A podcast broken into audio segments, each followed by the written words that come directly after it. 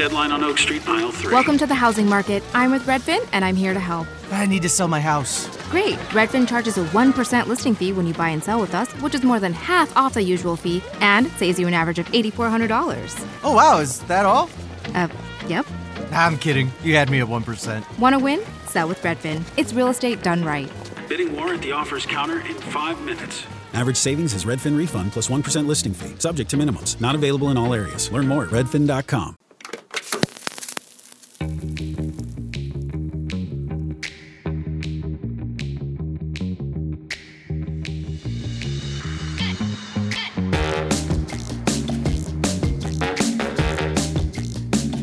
ciao a tutti ragazzi, bentornati qui su Messa a Fuoco, una puntata un po' diversa dal solito, farò solamente una piccola introduzione a quello che andate ad ascoltare. E um, mesi fa ho intervistato Davide De Martis, un fotografo certified by Laika, che ho avuto il piacere di conoscere davvero tanti anni fa e su Twitch abbiamo fatto questa intervista, quindi mi dispiace se ogni tanto sentirete alcune cose che fanno parte del mondo delle dirette, quindi eventuali suoni, eventuali ritardi nelle risposte dovute al delay, ma insomma è un'intervista al quale tengo tantissimo, sia per la figura che Davide ha, nel, ha, avuto nel mio percorso, perché fondamentalmente è stato uno dei primi fotografi professionisti che ho conosciuto quando ho iniziato, sia per il fatto che sono state dette delle cose veramente belle, veramente interessanti e vi invito ad ascoltare tutta l'intervista anche a pezzi perché è parecchio lunga, abbiamo fatto la chiacchierata quasi di due ore, ma è veramente veramente interessante sia per chi vuole affrontare un percorso da fotografo amatoriale o per chi soprattutto sta cercando un percorso artistico all'interno del proprio lavoro e vuole cominciare a capire da che parte iniziare sia per affrontare un percorso di crescita personale che lo porti a creare effettivamente delle opere d'arte, sia per chi vuole magari esporre, eccetera, e non sa da dove partire. Davide è un fotografo completo a 360 gradi, in descrizione troverete tutte quante le informazioni ai suoi social per andare a vedere le sue foto e quant'altro, e mi ripeto, mi scuso solo per il fatto che essendo stata una live su Twitch alcune cose sono state dette non in funzione del podcast, però ci tenevo che questa puntata esistesse perché l'intervista è veramente interessante, quindi vi rinnovo l'invito a seguirmi su Twitch quando andiamo in diretta, vi basterà cercare twitch.tv slash Simone Cioe, mi troverete, attivate le campanelline così saprete quando siamo in diretta e vi invito ovviamente a seguire Davide De Martis su tutti i suoi social perché è veramente una figura di spicco nella fotografia italiana e non solo. E io vi lascio l'intervista, grazie a tutti come sempre per seguirmi ogni settimana e vi ricordo che se volete supportare questa puntata vi basterà condividerla su Instagram taggando me e Davide per farci sapere che state ascoltando anche questo episodio di Messa a Fuoco. Grazie a tutti e ci vediamo al prossimo episodio. Vi lascio l'intervista. Ciao. Quindi io direi di presentarlo direttamente. Eccoci qui con Davide Ciao. De Martis. Ciao, a Ciao tutti. Davide. Benvenuto, grazie, grazie ancora Ma per la partecipazione. io sono veramente contentissimo di fare quattro chiacchiere con te, di, soprattutto di, sper- di sperimentare questo modo di fare quattro chiacchiere attraverso sistemi che io non utilizzo come ad esempio Twitch. E sono proprio curioso di vedere come riusciremo a farci questa chiacchierata cercando di integrare anche un po' del- della tua fanbase, speriamo magari anche qualcuno dei, dei miei follower che eh, magari ci seguiranno e ci faranno qualche domanda. Assolutamente sì, infatti invito tutti quelli che stanno piano piano arrivando ovviamente a preparare le domande eccetera, noi imbastiremo tutta una serie di discorsi ma, ma poi pian piano ovviamente cercheremo anche di, di raccogliere le domande dalla chat, da tutte le, le vostre curiosità. Ehm, come vi dicevo appunto, mentre tutti quanti arrivano piano piano, eh, io e Davide abbiamo condiviso effettivamente un percorso in maniera completamente casuale, lui chiamato come artista a fotografare i personaggi che cantavano e si esibivano sul palco del Fuoriluogo Festival a San Damiano d'Asti e, e io facevo il filmmaker da il momento zero, quindi proprio ho iniziato e l'ho incontrato sulla mia strada, lui viaggiava con questo ombrello, con questo flash, eh, faceva questi ritratti che si chiamano Under My Umbrella, no? Era Sì, il titolo. è bravo.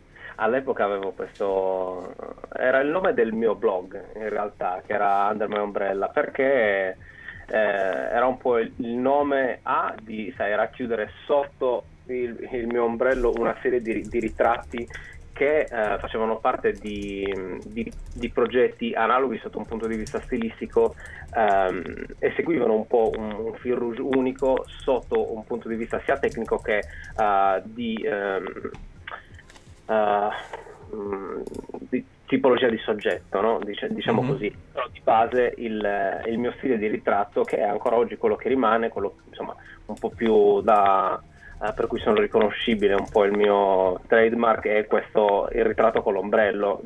Spieghiamo cosa vuol dire il ritratto con l'ombrello. eh, semplicemente io utilizzo un, la macchina fotografica in una mano, nell'altra mano reggo un, uh, uno stativo con, uh, con un flash, uh, con un trigger radio che, che faccio partire e scusate poi alla fine il, il, il, diffusore è un ombrello quindi in una mano ho l'ombrello e dall'altra la macchina fotografica e faccio una serie di ritratti col, col grandangolo da abbastanza vicino e non solo però ehm, questa tecnica qua, è stata uh, la tecnica utilizzata nella maggior parte delle mie serie di ritratto ecco che eh, mi sono portato praticamente eh, è stata la cosa più importante per me all'inizio della, della mia mh, mm, carriera, diciamo, seria, quella proprio da professionista con la partita IVA, ma anche durante il mio percorso di studi e forse anche, anche prima, un po' questa ossessione un po' del, mm, del ritratto. Anche se come tutti diciamo che eh, ho iniziato un po' col sogno del reportage come immagino a tantissimi aspiranti fotografi o colleghi eh, sia, sia capitato. Eh, infatti tu come, come sei ti sei avvicinato alla fotografia? Uh, ma allora io sai la storia è analoga a quella di, di, di, di tanti colleghi eh, macchina fotografica del nonno eh, trovata per caso mm, negli scaffali di, casa mia anzi chiusa forse dentro qualche armadio. Mi ricordo che l'ho trovata ero veramente piccola avrò avuto ti dico guarda forse 7 anni 6-7 anni. E ovviamente all'epoca sai, ti affascina più che altro la, la macchina fotografica, no? cioè l'oggetto che non sai assolutamente cos'è a quell'età, boh, dici ma che cos'è, un telescopio, come mai c'è una lente, questi tasti, e comunque sai, a, a, que, a, quell'età e soprattutto in quegli anni, che erano gli anni 80, perché io sono nato nel 79, erano comunque, ehm, c'erano magari le, le, distrazioni o i giochi o ehm, quello che fa si può fare ora, no? a, a 6-7 anni. Quindi diciamo che io mi sono subito catapultato, ho cercato di capire come funzionasse meglio la macchina fotografica, che era una, una Canon FTB di, di, mio nonno, tra l'altro con, con un kit di, mh, mm, di, ottiche fisse, cioè un grandangolo, normale e un tele, un 135, tutte ottiche luminosissime molto, molto belle e da lì ho iniziato un po' a capire come, come funzionasse e in realtà nessuno a casa è riuscito a spiegarmi all'inizio, quindi eh, quello che ho fatto è andare dal, dal, fotografo del mio paese e chiedergli oh, ma come funziona? E allora lui mi disse 8, diaframma devi tenerla a 8, 125, mettici un pezzo di scotch, usa un, foto, un rullino 100 e scatta solo al sole. E quindi io sai, andai, andai avanti a fare fotografie per un paio d'anni così, poi crescendo ho iniziato a fotografare con qualsiasi altro tipo di macchina compatta, dalla famosa Olympus Mew che tutti mm, conoscono, soprattutto chi è un po' infognato di pellicola, poi tantissime Kodak fan, siamo veramente una marea, e, mh, mm, fino alla mia prima digitale che ho comprato nel... Eh, forse nei, nei, primi anni del 2000, adesso non vorrei dire una fesseria, ma forse nel 2000 e, 2002. Esatto, come è stato passare? Una Sony Cybershot, ma allora io all'epoca avevo... Mh, mm, la fotografia per me era solo, uh, non, era solo un, un, grande passatempo, cioè era il mio diario visivo, era, la portavo sempre con me la macchina fotografica, ho fotografie di tutti i miei amici, infatti loro un po' mi, mi, mi amano e mi odiano per il fatto che sono riuscito a collezionare tutte queste memorie per tutti questi anni di qualsiasi cosa, no? eh, sin da quando eravamo ragazzini, quindi poi c'è stato, mentre viaggiavo, perché io ho viaggiato tanti anni all'estero eh, e ho vissuto all'estero per lavoro per, per, quasi quattro anni, per due volte mi hanno rubato la, le macchine fotografiche, avevo comunque altre macchine oh, fotografiche. Wow.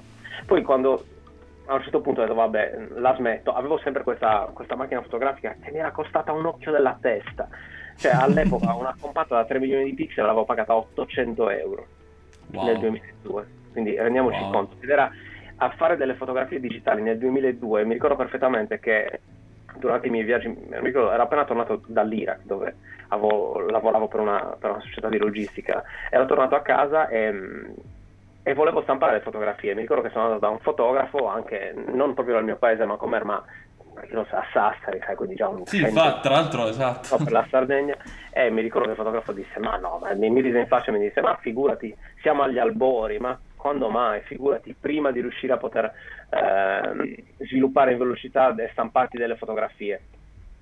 In realtà nel giro di pochissimi anni, secondo me nel giro di un anno già, c'erano già i totem dove tu potevi inserire la scheda e stampare le fotografie intorno al 2004, insomma nel 2005.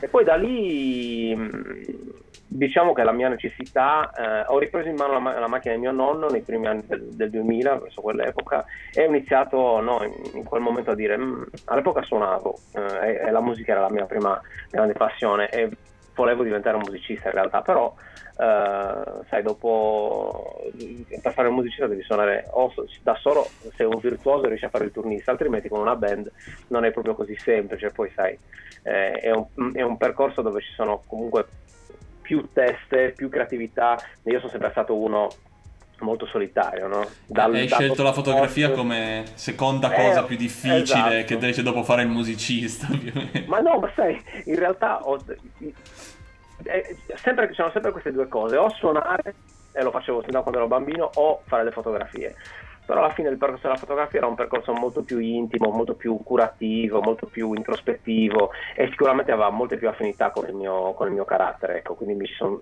subito, uh, subito trovato. E, ehm, e poi da, da, quegli anni, ho detto, verso il 2005, ho detto no, io voglio seriamente per iniziare un percorso serio, cioè vorrei che questa potesse diventare la mia, no, la mia professione. Quindi lì ho detto, boh, vabbè, cosa, come posso fare, ho iniziato a informarmi, corsi di studio. Quanti anni avevi per contestualizzare? Ero, gra- ero, già grande, quando ho preso la decisione avevo 26 anni e eh, ho iniziato a studiare a 27. 27. Perché tu non hai studiato fotografia all'università? Oh, no, no, io non, ho, non, sono andato all'università perché okay. per diverse vicissitudini sono partito immediatamente a lavorare, quindi ho lavorato subito dopo il liceo tra l'altro per finire il liceo ci ho messo sette anni perché eh, una volta... Vabbè, io sei, una, vo- una, volta mi hanno stampato eh, perché mi piaceva troppo suonare e l'altra volta mh, mm, ho fatto il militare e ah, quindi ho preso, ci ho messo un po' più di tempo, quindi tutto questo processo è andato, no, eh, è stato un po' più lento, però ti dico, poi stasera ne, ne parleremo. E forse questo è anche un lato positivo, no, di aver preso le cose molto con calma. Eh, ok. e di essere riuscito a, come dire, a, a fare molta più esperienza e poi trasformare questa esperienza in un mio linguaggio fotografico, in un mio stile fotografico. Che... Esatto, questa roba qua salute. è importante perché sai, ah, salute, questa roba qua è importante perché adesso sembra, cioè io person- parlo per esperienza personale, adesso a 25 anni a volte mi sento guardando magari dei miei coetanei o comunque gente fino ai 30, eccetera, di essere indietro, no? Quando poi in realtà ti rendi conto che molte volte certi processi hanno bisogno, non dico di mesi, ma di anni per essere costruiti e poi arrivare effettivamente pronti, perché quando io ti ho conosciuto, se ci penso, era ormai 8 anni fa, era il 2012. Sì. E, e quante cose sono cambiate in questi 8 anni, eppure tu comunque ne hai 41 adesso, quindi si può ancora effettivamente plasmare una nuova fotografia anche quando si diventa grandi, benché tu hai iniziato comunque un percorso molto dopo di me anche in questo caso. Sì, eh, secondo me, allora, a me capita, sai, di insegnare a, a, perso- a, a ragazzini di, di, 13 anni come a, signori che ne hanno quasi 70. Alle volte non c'è una regola, non c'è mai una regola fissa, però ti dico, chi normalmente parte da un'esperienza più vergine, ma ha fatto il suo percorso di vita, poi riesce, riesce a trasmettere tanto alla fotografia. Um, mentre ci sono quelle persone che per tantissimi anni si considerano, sai, fotografi perché magari hanno fatto fotografie per 40 anni, però hanno fatto fotografie per 40 anni con, delle, con macchine fotografiche mettendole in P. No? Mettendo il programma, la, la macchina fotografica faceva le foto e quindi diciamo che non ti dico che quello fosse tanto un errore, però ehm, diciamo che quelle, quel, quel tipo di approccio era un approccio molto, molto legato al collezionismo di immagini, no? Come dire, ah, guarda che bella foto, in realtà è un bel cane. Ah, guarda che bella foto, Sì, sì, in sì. realtà è un fiore È un colorato. bel tramonto. sì, sì, Ok, sì, esatto, cioè que- quest- questa roba qua. E questo ti- può succedere, cioè diciamo che rompe un po' la, la differenza di età, non è che eh, conta così tanto. Poi magari invece hai qualcuno che ha fatto un, un- un percorso, mh, ha fatto un, un grande vissuto, anche se è molto giovane, no? È passato attraverso diversi traumi, ha, ha- fatto un percorso magari di vita difficile, ehm, ha conosciuto altre vie della creatività, ha studiato l'arte, ha letto e poi a un certo punto eh, arriva alla fotografia no? con, con questo bagaglio e, e a un certo punto si rende conto, ah ma aspetta, questo, questo linguaggio mi interessa, cioè, e, e- e magari riescono immediatamente, grazie a un gusto che hanno già, eh, comunque eh, non solo un gusto, ma come dire una, ehm, un'impostazione stilistica che arrivava da altre arti visive, ehm, che comunque ritroviamo anche in fotografia, perché comunque tantissime delle regole base della fotografia arrivano comunque dal mondo dell'arte, no? Perché la Certo, è una forma d'arte molto giovane. E quindi, eh, e quindi può succedere che anche con conoscenza zero in fotografia, però riesci mh, a districarti. Eh, Allora, io Sì, voglio, so- voglio farti una domanda perché mh, appunto quando ti ho conosciuto facevi, facevi ritratti e oggi guardando il tuo sito, che tra l'altro adesso apro così ragazzi possono, ve- possono vederlo, tu hai questa frase bellissima che è Human and Car Portraits. sì. E questa cosa qua mi è sempre eh, piaciuta tantissimo perché parla secondo me anche un po' del tuo approccio proprio al, al mondo delle auto, che effettivamente è molto fresca come cosa, nel senso che è una cosa che è avvenuta in un periodo comunque abbastanza recente, qualche anno, però l'hai chiamato appunto ritratto, cioè come se feci- facessi un ritratto anche a un'auto, che è una cosa, un, un contrasto bellissimo, perché effettivamente fare un ritratto a un oggetto inanimato è, è molto bello. Come eh, sei arrivato a questa cosa qui? Ma guarda, io eh, ci sono arrivato col- con la solita curiosità che contraddistingue tanti, no? Come me. Io ripeto, sono sempre stato affascinato dalle, dalle automobili. Le automobili in casa mia ci sono state non tanto perché ehm, i miei avessero chissà quale, quale macchine, però mio papà quando era giovane, prima di avere me, correva, eh, faceva il copilota nel rally, quindi io quando sono stato piccolo ho avuto questo forte imprinting delle, delle auto da corsa e delle auto da rally, soprattutto della Lancia Stratos, perché io avevo queste fotografie di- de- dei rally e mh, fotografie di queste, di queste automobili sia in bianco e nero che a colore. Quindi quando sei bambino sai, dici oh wow, eh, macchine che poi io non ho mai visto dal vivo eh, in tutta la mia vita fino a quando non le ho fotografate. Poi diciamo che ho sempre, sto dicendo troppe volte diciamo, scusatemi, Ehm, però ho fatto ho sempre fotografato cose interessanti no? nel mio blog che era appunto Under My Umbrella che poi piano piano è diventato un, un diario visivo una ricerca di, di visiva un po' diversa no? c'era sempre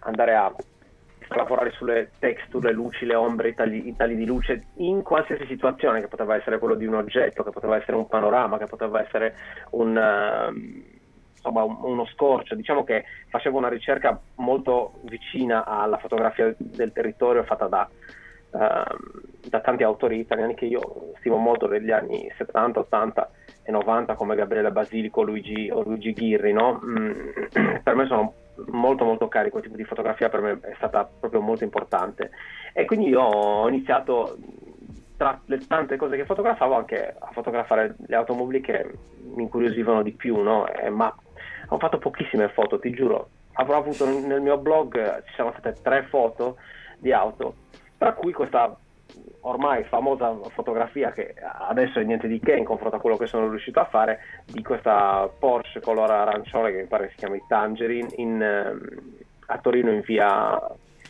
cos'era? in via Carlo Alberto via la Grave non ricordo e quella foto lì è stata un po' la foto che ha fatto, ha fatto- mi ha fatto iniziare seriamente perché Alberto eh, che salutiamo Alberto di Car Vintage quando ho visto quella fotografia lì mi ha detto guarda che questa, questa roba qua è fighissima, ma ne è altre. Gli ho detto, ma boh, vabbè, fighissima, sì, interessante. Quindi il- lui ha avuto subito mh, questo, questa, intuizione di dire no, ma guarda che secondo me potresti, potresti andare su questa strada. E da lì ho detto, ma sì, dai, inizio a fotografare. E poi piano piano ho sviluppato questa coscienza attorno al... ho sviluppato questa, questo, questo, linguaggio attorno alla, all'automobile. Ehm, iniziando a fotografare nelle situazioni più complesse, quindi negli eventi. E da lì poi ho iniziato a costruire tutta, tutto, tutto questo mondo di fotografie di auto, però interpretandole un po' eh, secondo i canoni della fotografia classica e secondo quello che era il mio stile relativo al ritratto. Eh, e diciamo che ho portato il genere della fotografia dell'auto un po' da un'altra parte, cioè in realtà se tu prendi i libri di, di fotografia, eh, di storia della fotografia o dei grandi fotografi, troverai sempre delle auto fotografate secondo un canone più, più, più classico, in realtà cioè, è un po' quello che, che faccio io, no? Io mi sono staccato completamente dalla fotografia di studio, Però, cioè, racconto queste storie praticamente a tutte le live che faccio, i talk che faccio, però in realtà ragazzi questa è la verità e, ehm, e, mi fa piacere che ci siano un sacco di persone che invece queste storie non le hanno mai sentite. Quindi per chi le ha già sentite 20 volte, scusatemi, magari racconteremo anche qualche cosa di inedito, chissà. No, sono... ci sono tante piccole, piccole, cose che mi affascinano anche perché tu oggi, uh, mentre chiacchieravamo per, per, settare tutto, mi hai detto che uh, tu hai iniziato fondamentalmente anche passando un po' per quella che è la fotografia artistica, se sì. così la, la possiamo definire, cioè, nel senso poi potremmo anche parlare di se la fotografia è una forma d'arte o no, perché è anche molto controbattuta no, questa beh. cosa, certo. ma tu però hai iniziato effettivamente esponendo partendo con dei progetti, una cosa completamente opposta ad esempio a quella che faccio io, sì. è... Sì. E poi sei arrivato però al commerciale, perché fondamentalmente adesso è quello che fai. Sì, guarda, ma la storia è, è molto semplice. Io ho, ho, studiato, ho fatto un percorso di studi allo IED, ho avuto la fortuna di, fare, di studiare con Enzo Obiso, che è stato il mio maestro, era il direttore del corso di fotografia in quegli anni, e lui ehm, aveva dato un'impronta alla, al corso triennale molto autoriale, cioè si parlava di fotografia autoriale, quindi si affrontavano Uh, tutti i generi della fotografia, gli stili della fotografia, ma comunque con questo taglio molto orientato al, um, all'autorialità, quindi fare, lavorare ad un progetto uh, e cercare di preparare quel portfolio, preparare le stampe, preparare la tua bella scatola, mettere i guantini bianchi, andare in una galleria, farlo vedere e chiedere di eventualmente essere esposto. No? E io ho passato troppo tempo a fare questa cosa qua. Mm, ci ho passato troppi anni perché era un po' quello che, che volevo fare, no? volevo, mm, insomma, mm, mi, piace, mi, piaceva questa idea di, di, di esporre, no? di, fare, di, avere il tempo di fare questi progetti, di fare una fotografia completamente uh, libera, di prendere il mio tempo, di, fare l'artista. No? Eh, però e poi uh, cosa si era rotto? Ho, ho, sbattuto, ho, sbattuto, ho, sbattuto, il muso veramente con, tanti, con super violenza eh, perché, mm, perché, non è così facile è, è, un, mondo, è un, mondo, molto difficile eh, e devi trovare proprio il momento devi essere nel posto giusto nel momento giusto e devi trovare anche il gallerista comunque la persona a cui piace veramente il tuo lavoro ed è disposto a a, a, darti quella mano e dire sì, ok, tu puoi esporre nella, nella mia galleria. Mm, io ho fatto tutti, tutti, dei, tutti, i miei progetti esposti in galleria erano delle serie di ritratto uh, seriali, proprio seriali nel senso che erano delle fotografie pressoché identiche, dei lavori assolutamente noiosi se vogliamo, uh, un'estetica uh, identica, mh, piatta, che era sempre quella con l'ombrello, sfondo eh, nero e, e, questi ritratti, questi personaggi che venivano fuori dal nero. Erano tutte mh, serie che più o meno raccontavano di eh, portare una maschera, mh, sia mh, effettivamente mettersi proprio, mascherarsi, come per esempio la serie dei cosplayers o dei carnevali sardi, o ehm, mettere su una maschera per cercare di impersonare eh, qualcuno di, di, diverso e cercare, cercare di, eh, di, di, porci con un, con, con un, avatar diverso da chi siamo veramente, no? come dire, la, come come ora può essere la foto del profilo di Instagram. Io ho fatto questo progetto ormai nel 2012, eh, che è stato esposto nel 2013, è stato un, un processo di ricerca dove io ho contattato un, 250 persone tramite un'inserzione su Groupon. Eh, prima avevo, avevo, contattato una galleria, avevo contattato un editore, gli avevo spiegato qual è il mio progetto, però il mio progetto sarebbe stato quello di un esperimento eh,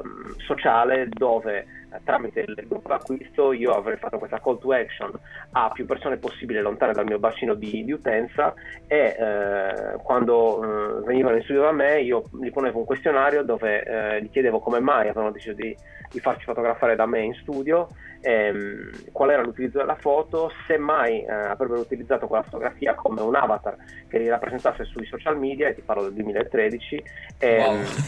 Quindi un, un 90% delle persone non sapeva nemmeno cos'era un social media probabilmente. No, in realtà più della metà delle persone hanno detto la voglio per la foto di profilo di Facebook o comunque per qualsiasi tipo di, di, di, di social media. E, ehm, e, poi ovviamente c'è un'altra serie di, domande relative a eh, quanto avresti speso per questo, per questo lavoro ehm, boh non so adesso non me ne ricordo nemmeno. E comunque avevo fatto avevo mh, ovviamente documentato tutto, avevo tutti, mh, tutte le, dice, le liberatorie con tutti i questionari.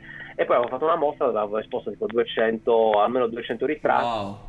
Di diversi formati dal fai dal, dal 70-100 fino agli A5 piccolini, cui avevo fatto una parete enorme, e, ehm, però insomma era un lavoro forse un po' troppo avanti no? per, per, per, quell'epoca lì e, e infatti non, mi, mi ricordo che un sacco di gente mi ha detto ah ma questa cosa qui la dovresti esporre a Berlino perché questo è una cosa alla fine il mio problema è che io mi stanco molto mio, mi stanco immediatamente del mio lavoro. Cioè io quando faccio il mio lavoro lo finisco e credimi che quel lavoro è durato due anni e mezzo. Um, okay. Poi cioè, mi stufo lo lascio lì. E per me quella lì niente rimane lì a, a cava passata mi stufo non riesco nemmeno a rivederle quelle cose lì. E non riuscirei mai a promuovermi di nuovo come il fotografo che ha fatto quel lavoro. Infatti se vai sul mio sito c'è zero.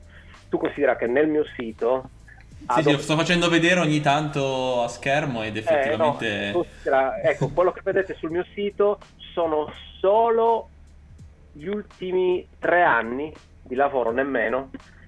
Cioè, quindi eh, vi state perdendo sì. l'80% della mia produzione. Per assurdo. Ma ti... Mm, è, è, super interessante questo passaggio, secondo me, poi alla parte commerciale. Questa, questa sorta di non noia, ma lo stancarsi effettivamente poi del proprio lavoro è una cosa in realtà nella quale in parte mi rispecchio perché anch'io quando effettivamente finisco la giornata dico bellissimo, cioè guadagno facendo quello che amo, mm. però ho bisogno un attimo di, di, di decomprimermi, no? In certo. qualche modo. Pensi che a lungo andare ti abbia portato poi effettivamente anche questa parte qua a switchare dalla fotografia appunto autoriale a quella poi commerciale che fai, anche se comunque una parte autoriale indubbiamente c'è perché quello è il tuo stile, la tua struttura, e allo stesso tempo come definisci una fotografia autoriale? Nel Ma... senso... Ah, ok.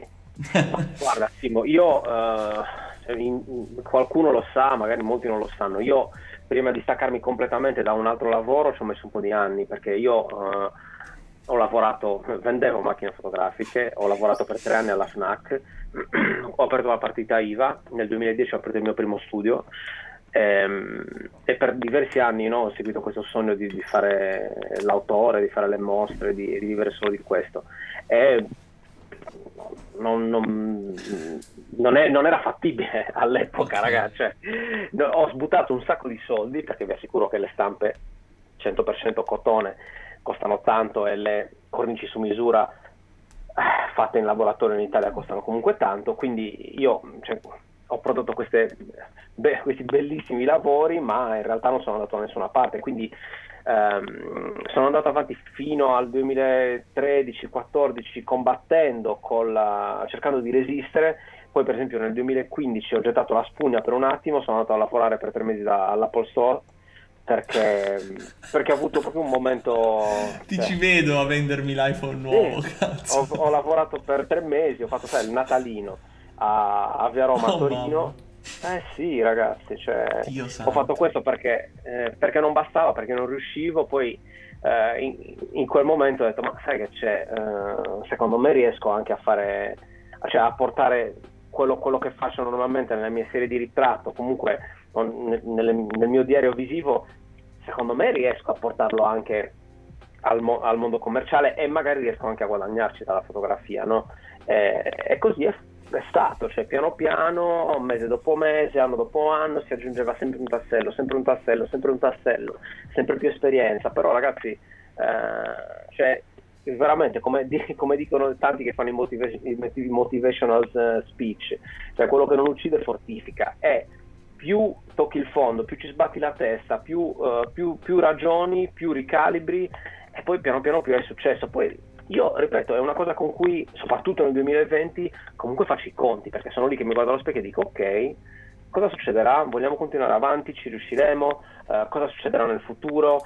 Ehm, quindi mh, poi ecco lo switch è andato così Eh, e poi quello che cerco di fare però Simo è e spero che sia così nel mio lavoro commerciale, nel mio lavoro nelle auto, nei miei, nei- nei miei ritratti che continuo ovviamente a fare, eh, nel, eh, in tutto quello che faccio, nelle cose che finiscono nel blog o negli post stupidi di Instagram, cerco sempre comunque di mettere tutto- tutta quella expertise, tutta- tutti quegli studi, tutto quella, ehm, quel bagaglio culturale legato a- a- al mondo della fotografia autoriale in questo. Ehm, e quindi, sai, ci, ci- ci- insomma, ci credo abbastanza. Poi, ripeto, ogni lavoro che faccio sono lì, sono contento, lo consegno, mm, e dico sì, ok. E poi puntualmente però dico, ma no, potevo fare meglio. È sempre così, dico sempre, ah, no, potevo fare decisamente meglio. E ehm, i social? Perché tu su Instagram pubblichi abbastanza cannone, nel senso sta scorrendo adesso sullo schermo, però vai... C'è qualcuno che secondo me eh, non direbbe esattamente così. Considera che Beh. il mio post l'ho fatto tipo tre settimane fa. Ok, ok, beh, però considerando e se comunque io quello... a cannone, tu Simo cosa sei? Una metà. Vabbè, però eh, se, se posso permettermi sono anche un attimo due cose diverse. Mm. Cioè, cazzo, è anche il mio lavoro. Eh, No, senso... no, no, no, esatto. Ah, è vero, io cerco, poi anche io e Instagram sai, abbiamo questo rapporto particolare, nel senso che chi mi conosce, chi mi segue, allora aspetta, ti dico questo, chi mi conosce sa che sono un cazzone, ok? Chi mi conosce sa che sono minchia dei funti, mi rincoglionito, quello che fa ridere, quello che fa il matto, no? Eh, cioè, quello a cui piace divertirsi e, e sarebbe anche quello eh, che dov- in un modo o nell'altro dovrebbe trasparire sui social, cioè dovrei essere più attivo, perché come vedi non è che ho problemi no? a, a parlare o a stare... No, no, anzi, anzi. Eh, lo so, ma il mio problema è che poi io sono lì, magari faccio, scrivo una storia, fa- faccio e poi guarda dico, ma che cazzo, niente, cancello. Io passo ogni giorno, cioè ogni giorno io cerco di fare un post e dico, ma no, no, lascia. E quindi cerco sempre, sai, di trovare una quadra che mi soddisfi, ma poi sono sempre soddisfatto e dico sempre, ah no, allora oggi no, mi metto serio sui social, adesso faccio questo, poi voglio fare questo format, faccio quest'altro, eh. Poi in realtà mi... eh, non lo so, è come se, se vado in protezione. Hai presente come eh, i computer che hanno i chip che fanno in protezione e non puoi fare più di quello, no? Ok, ok, ok. Eh, parte la ventola, no? Eh, eh, io sono, in effetti sono un po' così. Cioè, quando c'è stato, ti faccio l'esempio di, come cazzo? Quell'app dove, aspetta, eh, Snapchat. Ok. Snapchat, io avevo fatto questo account di Snapchat, ti giuro, ero attaccato a questo Snapchat ogni santo giorno. E dicevo le cagate, cambiavo le voci, facevo... Oh, era troppo divertente. Poi, quando ho iniziato a fare le cose su, su Instagram, ho detto, ah sì, adesso faccio come facevo, facevo su Snapchat. Poi ho detto, mm, insomma, cioè, cioè, ho sempre, c'è, c'è sempre... Questi, sono sempre questi due lati che dico, eh, vabbè, cavolo, ma poi la gente viene a fare da me le lezioni e, e come, cioè, eh, sai, c'ho questa... Sì, devi ancora trovare forse la tua dimensione di comunicazione giusta per, per bilanciare tutto. Capisco bene quello che dici perché comunque poi eh, è sempre complesso anche quando effettivamente poi, sai, magari le storie te le guardano i tuoi clienti, le persone per cui stai lavorando, i brand, eccetera, e metterti a fare, de- cioè ti trattieni comunque, ci sta, cioè lo faccio già io, figurati per qualcuno che magari non ha ancora effettivamente iniziato, è più complesso. Comunque da, da- la chat scrivono ti serve io ho risolto andando dallo psichiatra, ci scrivono. Chi, aspetta, chi l'ha scritto? Francesca Pa- Paluan scrive io ho risolto andando dallo psichiatra. Eh, ma cosa hai risolto, Francesca? Ah, questo problema del, del pubblicare cose sui social, credo. Ah, boh, non lo so, ogni tanto ci penso se questa cosa potrebbe aiutarmi o meno, ma secondo me no, no tranquillo, già ci penso io. Poi tanto, ripeto, ogni, ogni tanto mi lancio nel, come più o meno faccio ogni giorno, nel condividere una canzone o un disco, cioè che è una cosa Ok. che per me è molto importante, poi io non so gli altri come la prendono o non la prendono. Comunque è risaputo che se io faccio una storia o metto una roba dove sto facendo il pirla, la vede il mondo, cioè sono tipo 2000 views. Se io metto la foto fatta bene, che bello, ah, sono orgoglioso, ho fatto questo ritratto, eh, sai, che bello, un mio milestone della vita è 4 like, 5 views, cioè, ah, raga, allora come, come possiamo fare? Come funziona? No, cioè, non, vince- non vincerete voi che mi vedete ogni giorno a fare le storie come un rincoglionito. Eh, Bene, bene, allora non vediamo che questo momento accada. Ma Allora, voglio soddisfare un feticismo che indubbiamente segue il mio pubblico, l'ho già visto. Allora, tu, io ti ho conosciuto che avevi questa 5D Mark I scassata, proprio distrutta, era mezza grigia con purtroppo- una lente attaccato, penso, con lo scotch, era- era- eri veramente Eh, un'entità. Cioè, io mi ricordo quando entravi in studio durante il festival appoggiavi questo, questa Ah. pietra con un vetro attaccato praticamente. No, e poi sei passato a scattare con, penso, il brand più Ah. di lusso a livello fotografico che possa esistere, che è Leica. Guarda, cioè, ragazzi, per me è sempre stata un... ogni macchina fotografica comprato. Allora, vi spiego. Quando facevo il fotografo di professione eh, e facevo un altro lavoro, mi, face- mi compravo le macchine fotografiche belle, nemmeno di seconda mano. E, e mi ricordo quando ho comprato la Nikon D70, che era una macchina fotografica molto molto bella. Una delle prime, mm, come si dice, reflex digitali, ovviamente non full frame, e, e l'ho spaccata fotografando mm, mezzo ubriaco. Ho bevuto come? troppi amario del capo a, in, non mi ricordo dov'era, una festa di snowboard. Te lo giuro, è andata così. Ma perché? Eh, quando l'ho portata, l'ho portata, non mi ricordo, forse lì a, a Torino, l'ho mandata ehm, e mi hanno detto no, guarda che è tutta spaccata. Detto, non mi ricordo quanto dovevo spendere, ho detto guarda vabbè, tenetevela. Ehm, e poi do- per un anno e mezzo, durante il mio percorso di studio allo IED, non potevo permettermi una macchina fotografica e secondo me per tutto un anno, quasi un anno e mezzo, io ho fatto tutti gli esami con la pellicola perché l'altra macchina fotografica che avevo era la macchina fotografica quella di, di- mio nonno. Forse avevo comprato un'altra Canon F1, che Ah, wow, è la- ok. quella che ha il pentaprisma che si toglie e c'è il pottetto piccolino. Ok, ok, ok. E eh, avevo fatto un anno, attenzione, un anno scattando tutto in bianco e nero praticamente, tranne pochissime cose, e sviluppando e stampando io gli esami. Quindi era stato un anno veramente infernale. Fino a certo punto- Hardcore totale proprio. No, lo IED è stato veramente pazzesco, degli anni pazzeschi, dei compagni di, di corso pazzeschi, meravigliosi, ehm, che ancora oggi sento, tutte persone veramente speciali, siamo stati anche forse fortunati. Ehm, e praticamente poi trovo questa 5D eh, Mark 1, che era finalmente full frame, di, tipo di seconda mano, e riesco a comprarla. Però la cosa che era più importante per me era il mio 35 mm 1.4. E, e ti dico questo, che è proprio il- l'anello di congiunzione poi per, per Leica. Usavo questo, eh, questa, questa ottica qua e, e mi- e io ragazzi, cioè, tutta apertura, tutta la vita. Cioè, quindi io mi ricordo... Proprio 1,4 a martello. 1,4 a martello in Africa andiamo in Togo partiamo per fare la tesi il reportage di tesi de- del triennio di fine anno raga in Africa 50 gradi all'ombra sole eh, io Vabbè, tu sei sardo che più o meno la temperatura che tocca la Sardegna d'estate è quella. 1,4 1,4. Senza ND. una cosa io gasatissimo perché mi faceva sai ehm, que- quei difetti che no mi- piacevano ma non capivo nemmeno Dio.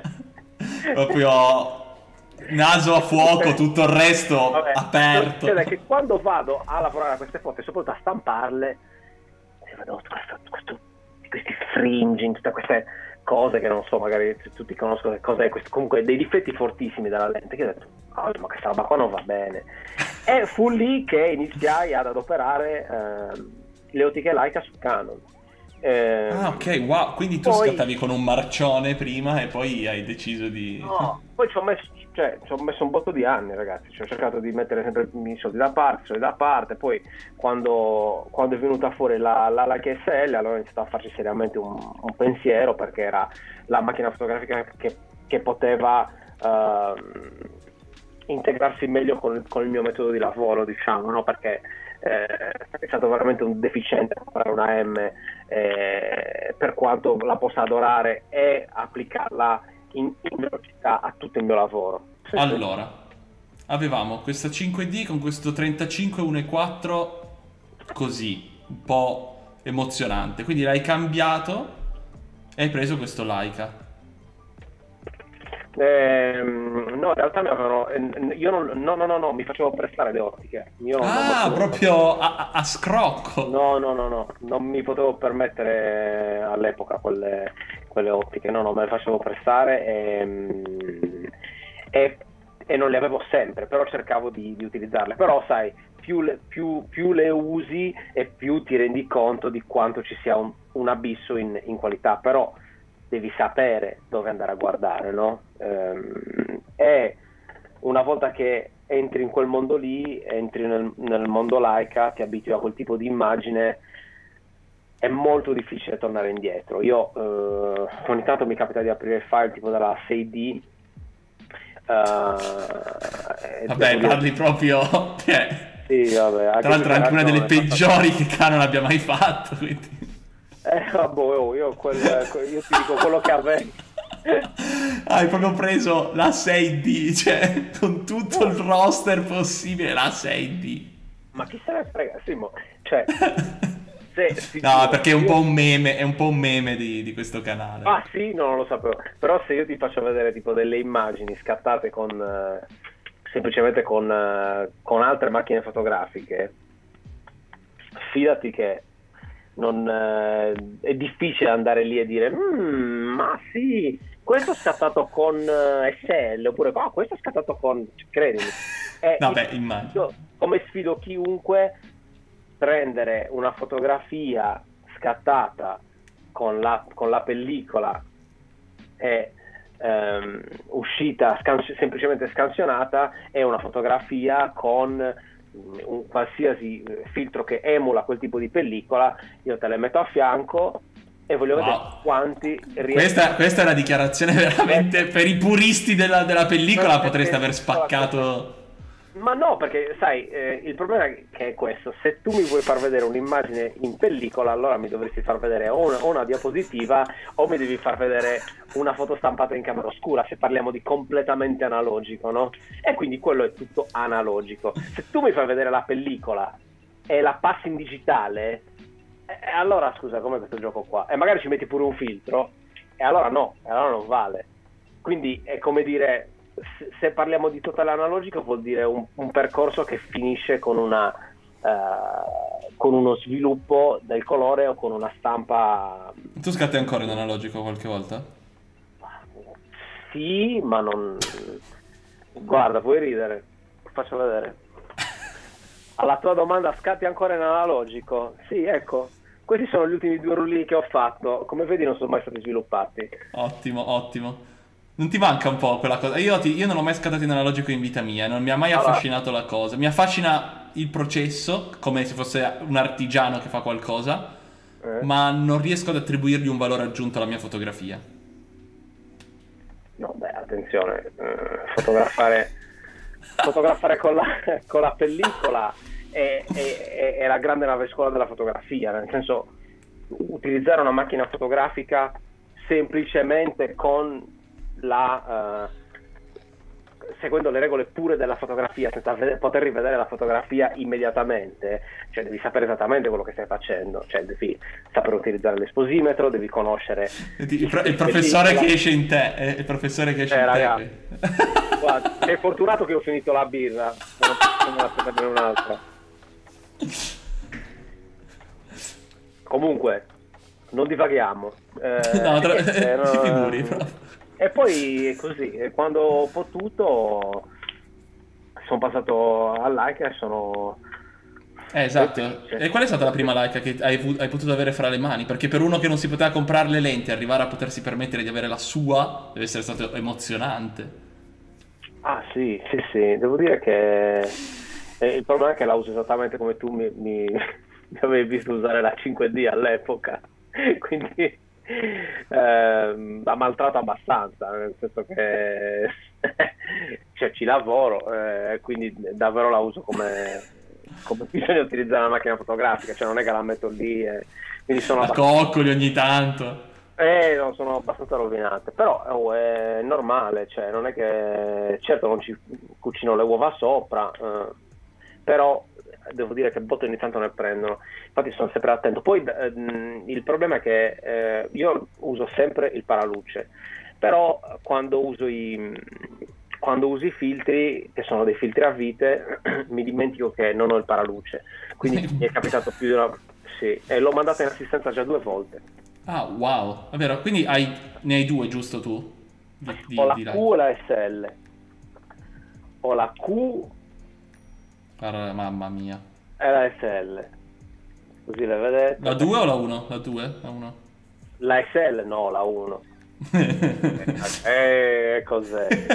Vabbè, dai, per tu che fai foto non ti, non ti sarebbe cambiata tanto la la. Panda. Eh, eh, no, cioè ci sono delle cose molto interessanti che per carità magari mi, mi avrebbero aiutato e l'ho provato ci ho fatto dei lavori e effettivamente mi hanno aiutato. Però eh, ragazzi, cioè, eh, vi ricordo che il 95% del mio lavoro viene pubblicato in digitale, quindi di cosa stiamo parlando? Cioè, il giorno che io farò al 90% campagne pubblicitarie che verranno stampate 10 metri lato lungo, allora vi dirò no, beh, sai, sento, sento la necessità di avere 50 milioni di pixel, ma eh, per ora non, non- non ne sento quella, quella necessità, anzi considera che molto spesso più, più- più grandi sono le foto e, mm, e meno alta è la risoluzione che serve per, per le stampe grandi.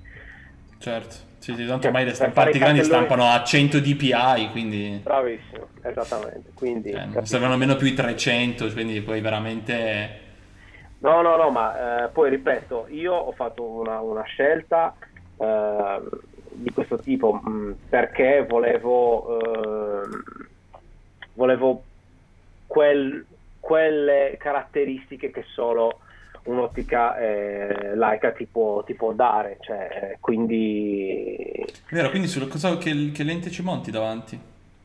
Ah, guarda, io sono andato completamente controcorrente perché ero uno che odiava le ottiche mh, variabili, cioè io zoom normale, zoom e avevo tipo il 2470 sulla, sulla Canon 2.8 che non era un obiettivo veramente meraviglioso, anzi, ehm, e dicevo no, no, no, anzi facevo tutto con 35 mm perché preferivo.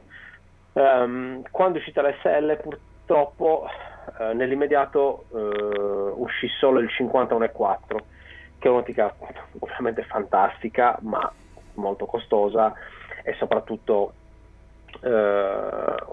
un'ottica da ritratto quindi un- un'ottica Sì. leggermente più lenta di quella che uso io quindi c'erano solo, solo gli obiettivi variabili il 24 cioè all'epoca c'era solo il 2490 e il, il 9280 quindi io ho preso il 2490 e faccio praticamente tutto con 2.8? il 2490 no variabile 284 Ah, merda, pure la fregatura. per eh, ma è la fregatura giusta per, per mantenere il compromesso ottico della qualità maggiore anche, in, eh, anche alla massima espulsione. E ovviamente tiene tantissimo cioè, questo è poco ma sicuro.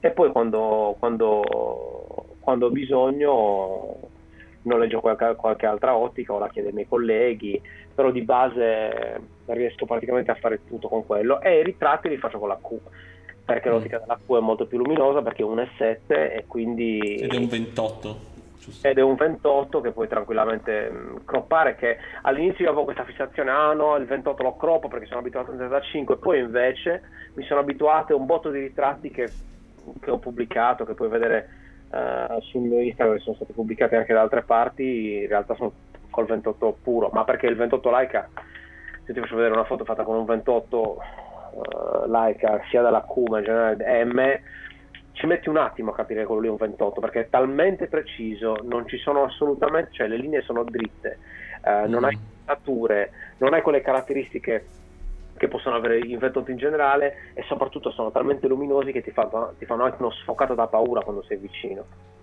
Ok. E, volevo tornare alla fotografia delle macchine perché qui vedevo appunto gli scatti quelli sulla neve. E, tutto, tu sei, ti stai specializzando più sulla macchina vintage più che sulla macchina moderna. Questo direi che è un dato di fatto anche dalle foto che pubblico. Ho visto pochissime auto dei giorni nostri, ecco. E in più hai questa tecnica del panning che effettivamente poi mi hai spiegato che è uno scatto solo, quindi tu non fai la raffica e speri di prendere qualcosa, cioè tu aspetti che arrivi lì e la prendi lì esattamente con un panning, che non è proprio una roba così da ridere, ecco. Normalmente io faccio tutti i, i panning li faccio tutti in manuale.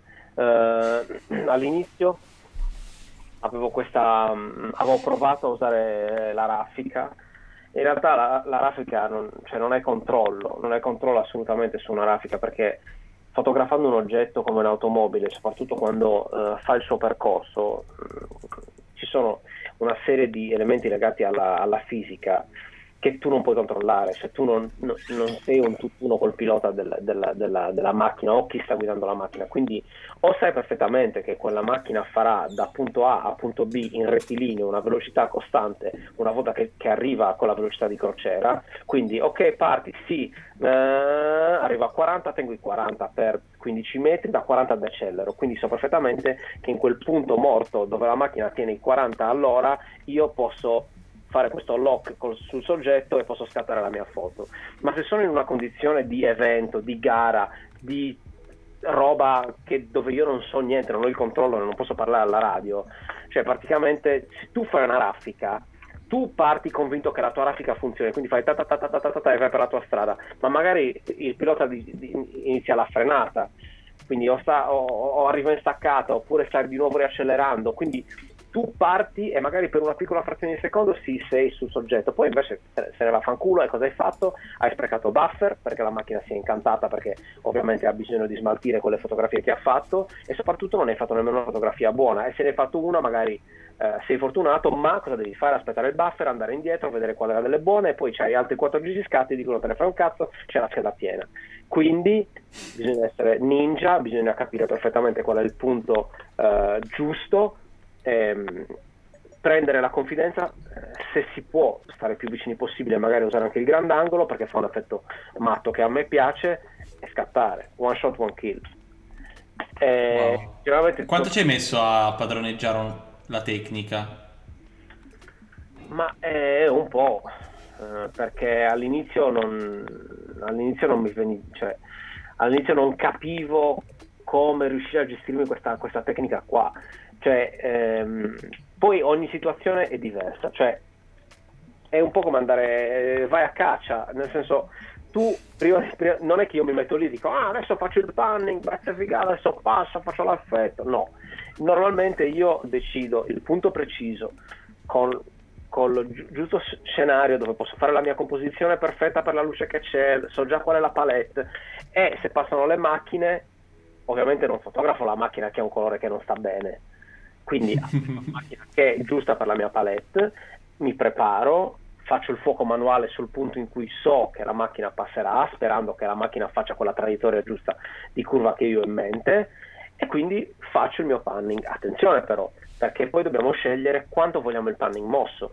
e noi non sappiamo quanto in quel punto il pilota o il driver che è sull'auto deciderà di farla. Quindi io mi posso settare a un quarantesimo metti per farla veramente mossa, ma se lui poi passa a 80 all'ora, il quarantesimo se la piglia in saccoccia e quindi ho bruciato la foto. Quindi io mi devo ritirare magari su un ottantesimo, eh, passa all'ottantesimo magari quello andava più lento. Quindi comunque tu devi, devi entrare proprio dentro questo... Eh, eh, boh, devi, devi, capire cosa sta succedendo, devi affacciarti, devi vedere, devi sentire il rumore della macchina, capisci che più o meno sta andando molto veloce, un po' più lenta, quindi mm, ti tari, trick trick, ti muovi e poi la segui. Quando sai che sei in quel punto dove c'è la tua diagonale, c'è quel palo che volevi lì, la luce, il controluce è perfetto, l'ombra che la tiri su e la colori, bam, fai la foto. Allora, ho una domanda dalla chat di Matteo che chiede come scegli i colori che usi nelle foto, se, se hai una... st- mm, cerchi sempre di, appunto, come detto, prendere una palette di un certo tipo, quindi magari fai sopralluogo e quant'altro. E la mia seconda domanda invece è, quindi molte volte scatti anche mentre tu stai in un'altra macchina, quindi insegui effettivamente il veicolo, non stai solo fermo in un punto. Sì, sì, eh, i, tipo, i, i camera, tipo i camera car sì, si fanno, ma eh, a me non fanno, così, non fanno così impazzire, di nuovo perché non ho il controllo. Il camera car praticamente è interessante perché stai facendo una foto, i movimenti e tutto il resto è mosso, ma non hai un controllo compositivo. E soprattutto quando fai camera car in pista, che cazzo c'hai? Grigio dell'asfalto, cordolo, erba, cielo un bello strato qua di pennello, un altro strato qua, noia, noia, noia, ancora noia. Quindi il, problema è riuscire a far interessante quando, sei, quando fai camera care, quando sei in pista, capito? Quindi è molto difficile. Mentre quando, quando io scelgo, per esempio, quando si ha il tempo di fare location scouting, di controllare le, strade, di guardarti nell'app, di vedere a che ora sorge il sole, da che punto arriva, se, cosa succede se, se sarà nuvolo, vedi i colori, ti guardi intorno e dici "Mm, sì, ok, qui può andare bene. Ti faccio l'esempio del lavoro di Lamborghini with Italy for Italy, che è quello che ho Sì. fatto in Sardegna, e lì ho un Questo- mese in preproduzione. Quindi Porca troia, un mese. un mese su Google Street View. Praticamente Porca troia. Un mese, tra maggio e giugno ho passato un mese su Google Street View a trovare tutte le, le- le location dove eh, avevo in mente di andare, ma dovevo capire se effettivamente mh, si sarebbero colorate del- della luce giusta a seconda del- dell'orario in cui io ci, insomma, eh, sarei dovuto passare. E, eh, e quindi ho fatto tutti i calcoli con l'app e così è un'altra roba. Cioè, così è... Quindi lo studio dei colori che dicevamo prima parte anche da questa roba qua. Allora, se hai il tempo sì, però eh, la maggior parte delle volte non hai il tempo, quindi quello che fai è normalmente ti devi, devi guardare sem- guardi- devi sempre guardare attorno, Eh, non, non bisogna mai fermarsi al ok, perfetto, mi metto qui, scatto da qui a lì. Se ti sembra a posto, bisogna sempre andare dall'altra parte e guardare cosa c'è dall'altra parte, perché normalmente è sempre il contrario che è meglio del punto dove tu stai. Quindi in realtà io passo la maggior parte del tempo a trovare lo spot migliore per luce. Mia. quindi cioè, sono lì che giro, giro, guardo luce contro luce, eh, tre quarti, che cosa c'è, dove mi rimbalza la luce, magari qua c'è un muro bianco che mi apre la carrozzeria se passa qui la macchina, qui il cielo ce l'ho colorato o non ce l'ho colorato, sono contro luce, il cielo è bianco, no, non va bene, allora mi sposto. Se il cielo c'ha per esempio, inizia a fare il gradiente da bianco a seconda dell'esposizione che sto facendo, poi mi fa il gradiente che va verso il, il, il cielo del cielo, no, merda, non mi piace, allora mi sposto, perché devo avere un cielo totalmente di un colore giusto in modo che poi quando faccio lo sviluppo so perfettamente che se vado a colorarmi le, le ombre di una tonalità leggere, eh, leggermente vicina a quella che ho nel cielo so che vado a fare un match che, che aggiungendo delle to- toni caldi no, chiude perfettamente la fotografia Porca Eh. troia, Davide. è così, cioè, è que- il, il problema è che quando, quando tu inizi a entrare in, in, quest- in quest'ottica, in questa visione e, e inizi a macinare, a macinare, a macinare, a macinare, no? le famose 10.000 e poi 30.000 ore di esperienza come dicono i giapponesi, no? è come un pilota di un aereo, secondo te un, pilo- un- un pilota di un aereo che ha guidato, che ha pilotato le prime 100 ore, è in grado di fare qualsiasi cosa? La turbolenza, non la turbolenza, sa parlare alla radio, sa dire, sa, sa- sa dire, sa cosa dire alle host se qualcosa va storto, conosce tutte le manovre. No, a 30.000 ore di volo le fa ad occhi chiusi e magari anche ubriaco, come nel film quello di con Denzel Washington.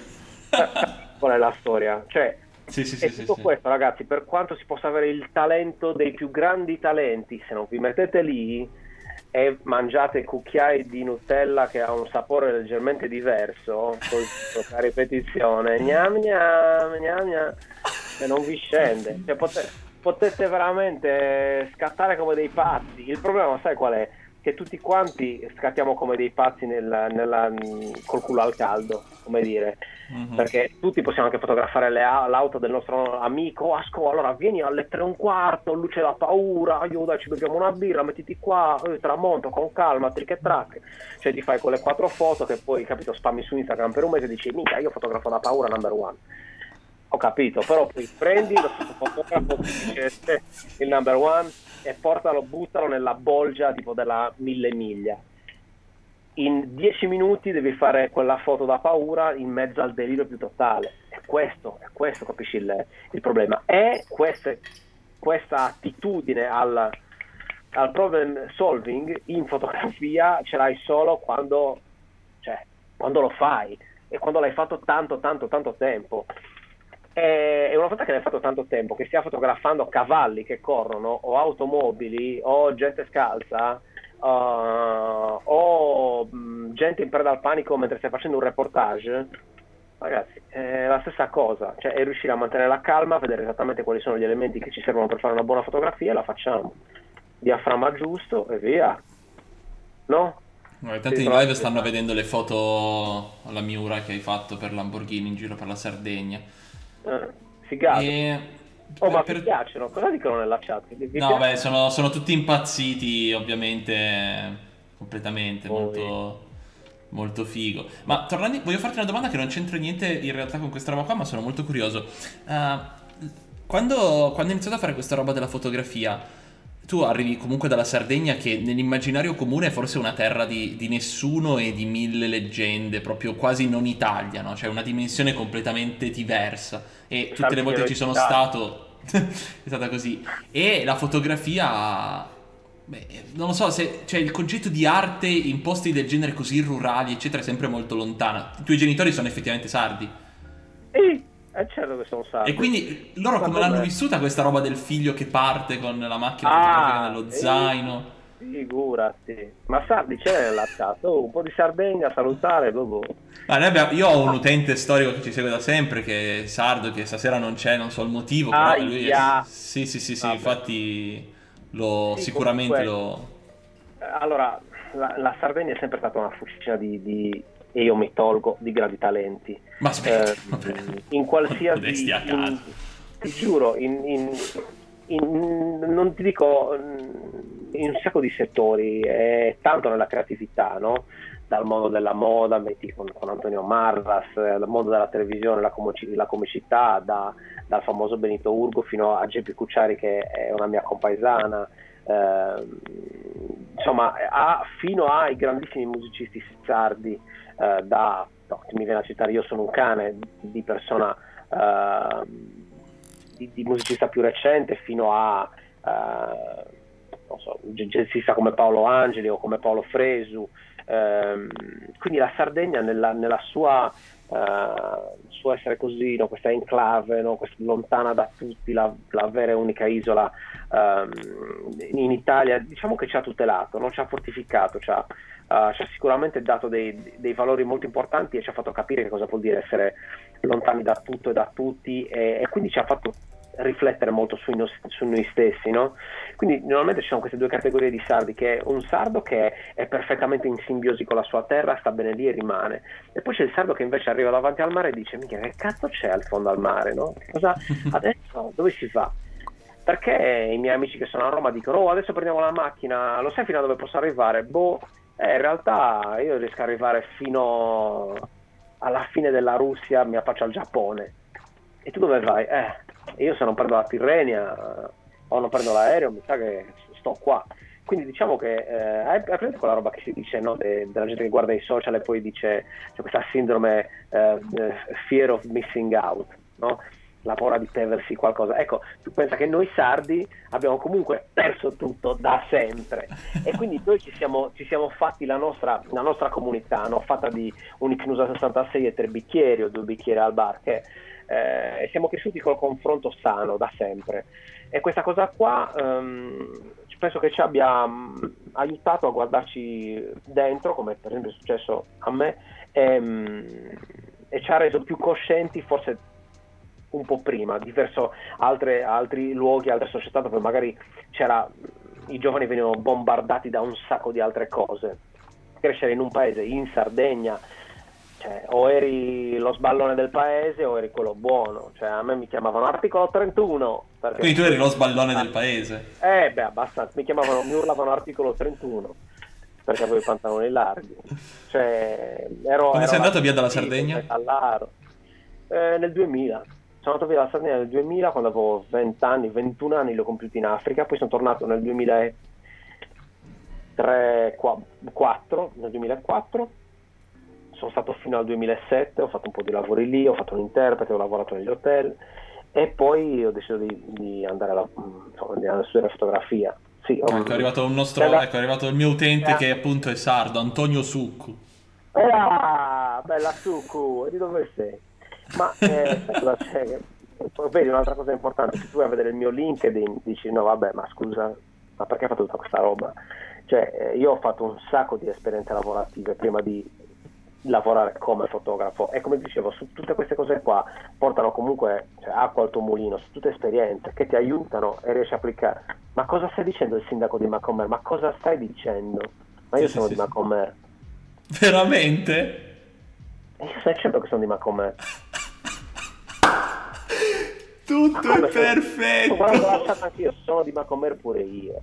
Sì, sì, sì, è tutto perfetto. Lui si chiama Antonio Succu in memoria del sindaco ma perché lo chiamano il sindaco? perché il suo primo nick era il nome del sindaco di Macomer. Sono il fratello di Matteo. Di Matteo Secchi.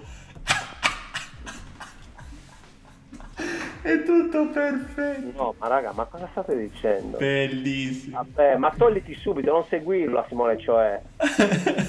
Sono il figlio di Paolo della Eh, la palestra. palestra.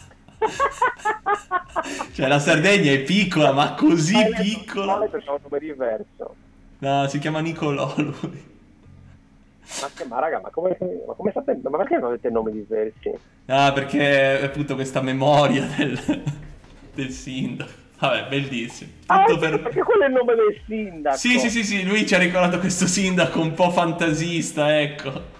Beh, da paura. Beh, secondo me adesso la gente a casa sta di Macomer. Come c'è tutta la chat di Macomer? Secondo me è così. Tu non lo sai, Simo, ma tu sei convinto di avere una fanbase in Italia? Eh, mi seguono tutti. No, secondo me ti seguono dal Monte di Sant'Antonio. Vabbè, questo è un dissing a caso. Ilarta. Questo è un dissing pazzesco. Vabbè, ormai prenditi, prenditi la live, fai quello che vuoi. Bellissimo, bellissimo questo, questo gemellaggio, ecco. Vabbè, per- ma mm, e dove vuoi andare adesso? Cioè, nella tua fotografia, dove... Perché fondamentalmente possiamo definirti un giovane, un ventenne totale, nel senso che... Dove stai... Qual è la prossima, il prossimo passo? non lo so. Ma allora ti dirò, ehm, mi piacerebbe riuscire a, eh, a trovare il tempo per integrare quella cosa che facevo prima, no? Eh, riuscire a, a, a prendere, ehm, mettermi lì, mettermi lì e dire ok, allora, che con quello che ho portato a casa adesso, in dieci anni, cioè dopo dieci anni di, di carriera come, come fotografo, no? Mi sembra veramente strano anche dirlo. Ehm, dopo, dopo dieci anni di vita eh, legata a questa, a questa professione dico ok e dove sono arrivato adesso? Magari quello che mi piacerebbe è fare proprio un mix tra quello che facevo prima nella fotografia e quello che faccio adesso. Cioè riuscire a fare veramente un progetto eh, un progetto fotografico che però poi ha quella visibilità legata al mondo dell'arte delle gallerie. Cioè riuscire a fare un progetto senza far vedere niente a nessuno magari un progetto proprio anche legato al mondo delle auto, cioè una cosa che mi sarebbe sempre piaciuta è girare il mondo per raccontare le sottoculture del mondo dell'automobile, cioè, questo sarebbe un sogno per me, riuscire ad andare in Giappone, riuscire ad andare in Sudafrica, riuscire ad andare in Sud America, riuscire ad andare in America, riuscire ad andare eh, in Inghilterra, nei paesi del nord e raccontare le sottoculture legate alla- alle auto, in Russia e eh, cioè fare, fare un bellissimo progetto, magari farne anche un libro senza dire però niente a nessuno, completamente inedito e un giorno tra cinque anni succede che viene a vedere una mostra per comprare un libro di fotografie fatte da me completamente inedito. Quello sarebbe molto bello, quello mi piacerebbe Ok. veramente tanto, però so che non è possibile perché comunque ragazzi il tempo è denaro e in questa, in questa epoca io mh, con la mia professione ci devo mangiare e quindi capite bene che a meno che sai, arrivi un brand che dice guarda io ti, voglio- io ti do i soldi per fare questa cosa qua ehm, allora magari cioè, è diverso perché magari se mi pagano i viaggi mi pagano magari anche, anche solo che mi pagassero viaggi vitto alloggio sarebbe già da paura, però eh, boh, non lo so, cioè, adesso sto veramente vaneggiando, eh, però questa sarebbe Mhm. una cosa molto interessante, cioè, mi piacerebbe fare una cosa di questo tipo, o semplicemente fare un progetto che è completamente inedito e non è sui social media, non viene mai mm, pro- promosso a livello digital e poi entri in una galleria e c'è un allestimento di una mostra con delle mie fotografie che non hai mai visto che non ha mai visto nessuno. Quello sarebbe veramente bello. Ti, ti- ti voglio fare una, una domanda un po' larga, nel senso che eh, quello che sto notando spesso, soprattutto sui social, è il fatto che se la tua fotografia non racconta necessariamente qualcosa, cioè sembra che se tu non veicoli necessariamente un messaggio tramite le tue foto, comunque i tuoi contenuti in generale, allora quel contenuto automaticamente perde di valore, no? Uh, io sono molto un esteta per quanto mi riguarda, cioè per me una foto può essere bella appunto senza dover per forza raccontare una storia, tirar fuori un messaggio, avere una descrizione, un sottopancia con scritto qualcosa. Mm, in primis ti chiedo tu come vedi questa cosa e qual è il tuo approccio effettivamente non solo alla bellezza del contenuto ma anche alla bellezza della foto in sé come puro scatto e fine. E in secondo luogo, insegnando tu, sicuramente hai visto molte più sfaccettature anche dei tuoi colleghi, quanto effettivamente questa roba sia cambiata ma rimane comunque persistente sia nel mondo artistico che comunque commerciale anche. Ma eh, guarda, io penso che le- bisogna partire dal presupposto che fare le fotografie può essere tranquillamente un, un hobby, cioè, c'è gente a cui piace andare a pesca, stare lì seduto nel mare, e usare un secchio di, di- di esche oppure eh, usare delle esche finte costosissime e perdere tre nelle alghe in mezza giornata e non ha pescato niente, contempla il mare, la solitudine per 5-6 ore ed è contento così. Poi ci sono delle persone che invece decidono di prendere la macchina fotografica, incuriosirsi, girare e cercare di fare delle fotografie e trovare quella loro estetica che li soddisfa. no? E l'importante è quindi che, che- che per, per chi intende la fotografia in questa ma- maniera è che ti faccia bene, che faccia bene a te in primis. Eh, la fotografia, ok, che ora va, va condivisa, ma in primis deve soddisfare chi la sta facendo. Almeno per me è sempre stata cura la fotografia, no? In primis per me. Quindi, mm, cioè, io fotografo per me stesso in primis e vorrei che in, in tanti partissimo co- col presupposto che ah, questo pomeriggio vado a fare delle fotografie e vorrei che la gente pensasse sto andando a fare le fotografie perché voglio trovare una mia ricerca personale, voglio trovare me stesso, voglio che cazzo ne so, voglio fotografarmi i piedi nell'acqua. Ah, però sto bene, mi è piaciuto, cioè sono contento perché ho fatto qualcosa che mi ha fatto bene. Poi il fatto di volerle per forza condividere e di ragionare in quella maniera, allora quello è già un altro step, vuol dire che stai pensando alla fotografia come veicolo per fare pubblicità a qualcos'altro.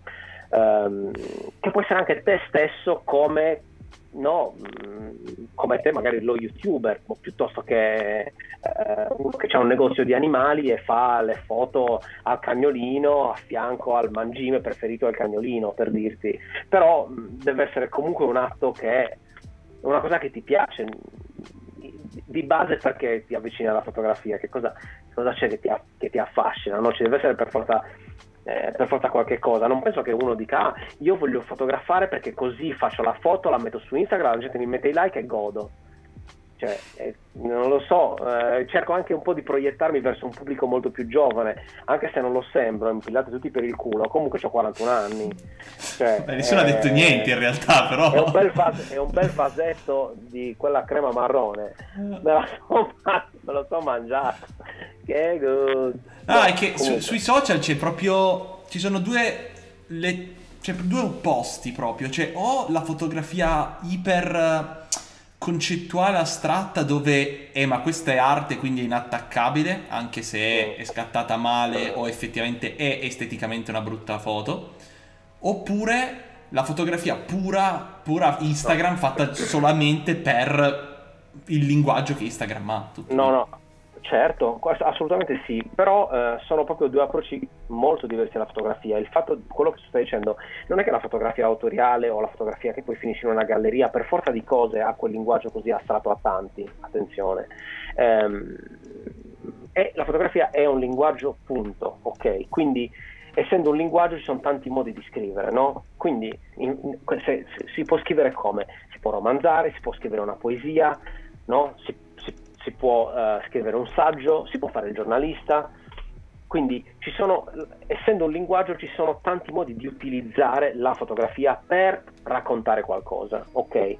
Il fatto che ci sia qualcuno che la utilizza nella maniera più lontana a quello che è il tuo lessico, quindi cosa voglio dire, tu non conosci eh, tutto quel linguaggio, eh, la persona che sta parlando in, in, in, quella lingua lì magari è molto lontano da quello che tu capisci che è per te magari la fotografia. E lì entriamo proprio nel mondo dell'arte, che comunque è decisamente soggettiva. E una mia fotografia, come la fotografia storta in bianco e nero che magari vai a vedere in una galleria, fa parte di un discorso molto più ampio. Il fatto che la mia sia esteticamente più aperta più aperta al pubblico perché c'è una bella macchina, perché ci sono dei bei colori, ci sono delle unità di misura molto più grandi, no? prendono un bacino di utenza molto, molto più grande che può dire ah che bella quella foto e poi un altro dice no che merda questa foto perché? Perché magari c'è un'automobile che non gli piace o perché c'è quel piccolo elemento che gli dà fastidio.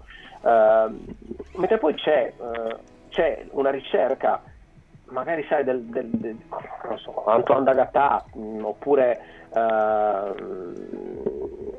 mi viene da citarti Boris Mikhailov oppure mi viene da citarti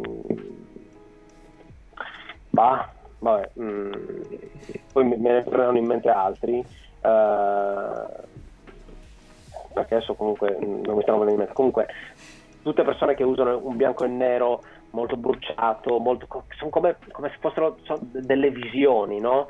le fotografie sono scomposte, sono storte, lì arriviamo al, al rompere lo schema, rompere la tecnica, cercare di comunicare in maniera diversa e non bisogna prendere una fotografia, bisogna com- prendere un, un, insieme di fotografie che raccontano una storia. Quando ci, ci, troviamo davanti a qualcosa che in fotografia non ci piace o che è una cosa che non reputiamo uh, così interessante, così bella, è il momento in cui ci dobbiamo fermare e dire aspetta però, che cosa c'è qua dietro? Chi è la persona che mi sta raccontando questa cosa?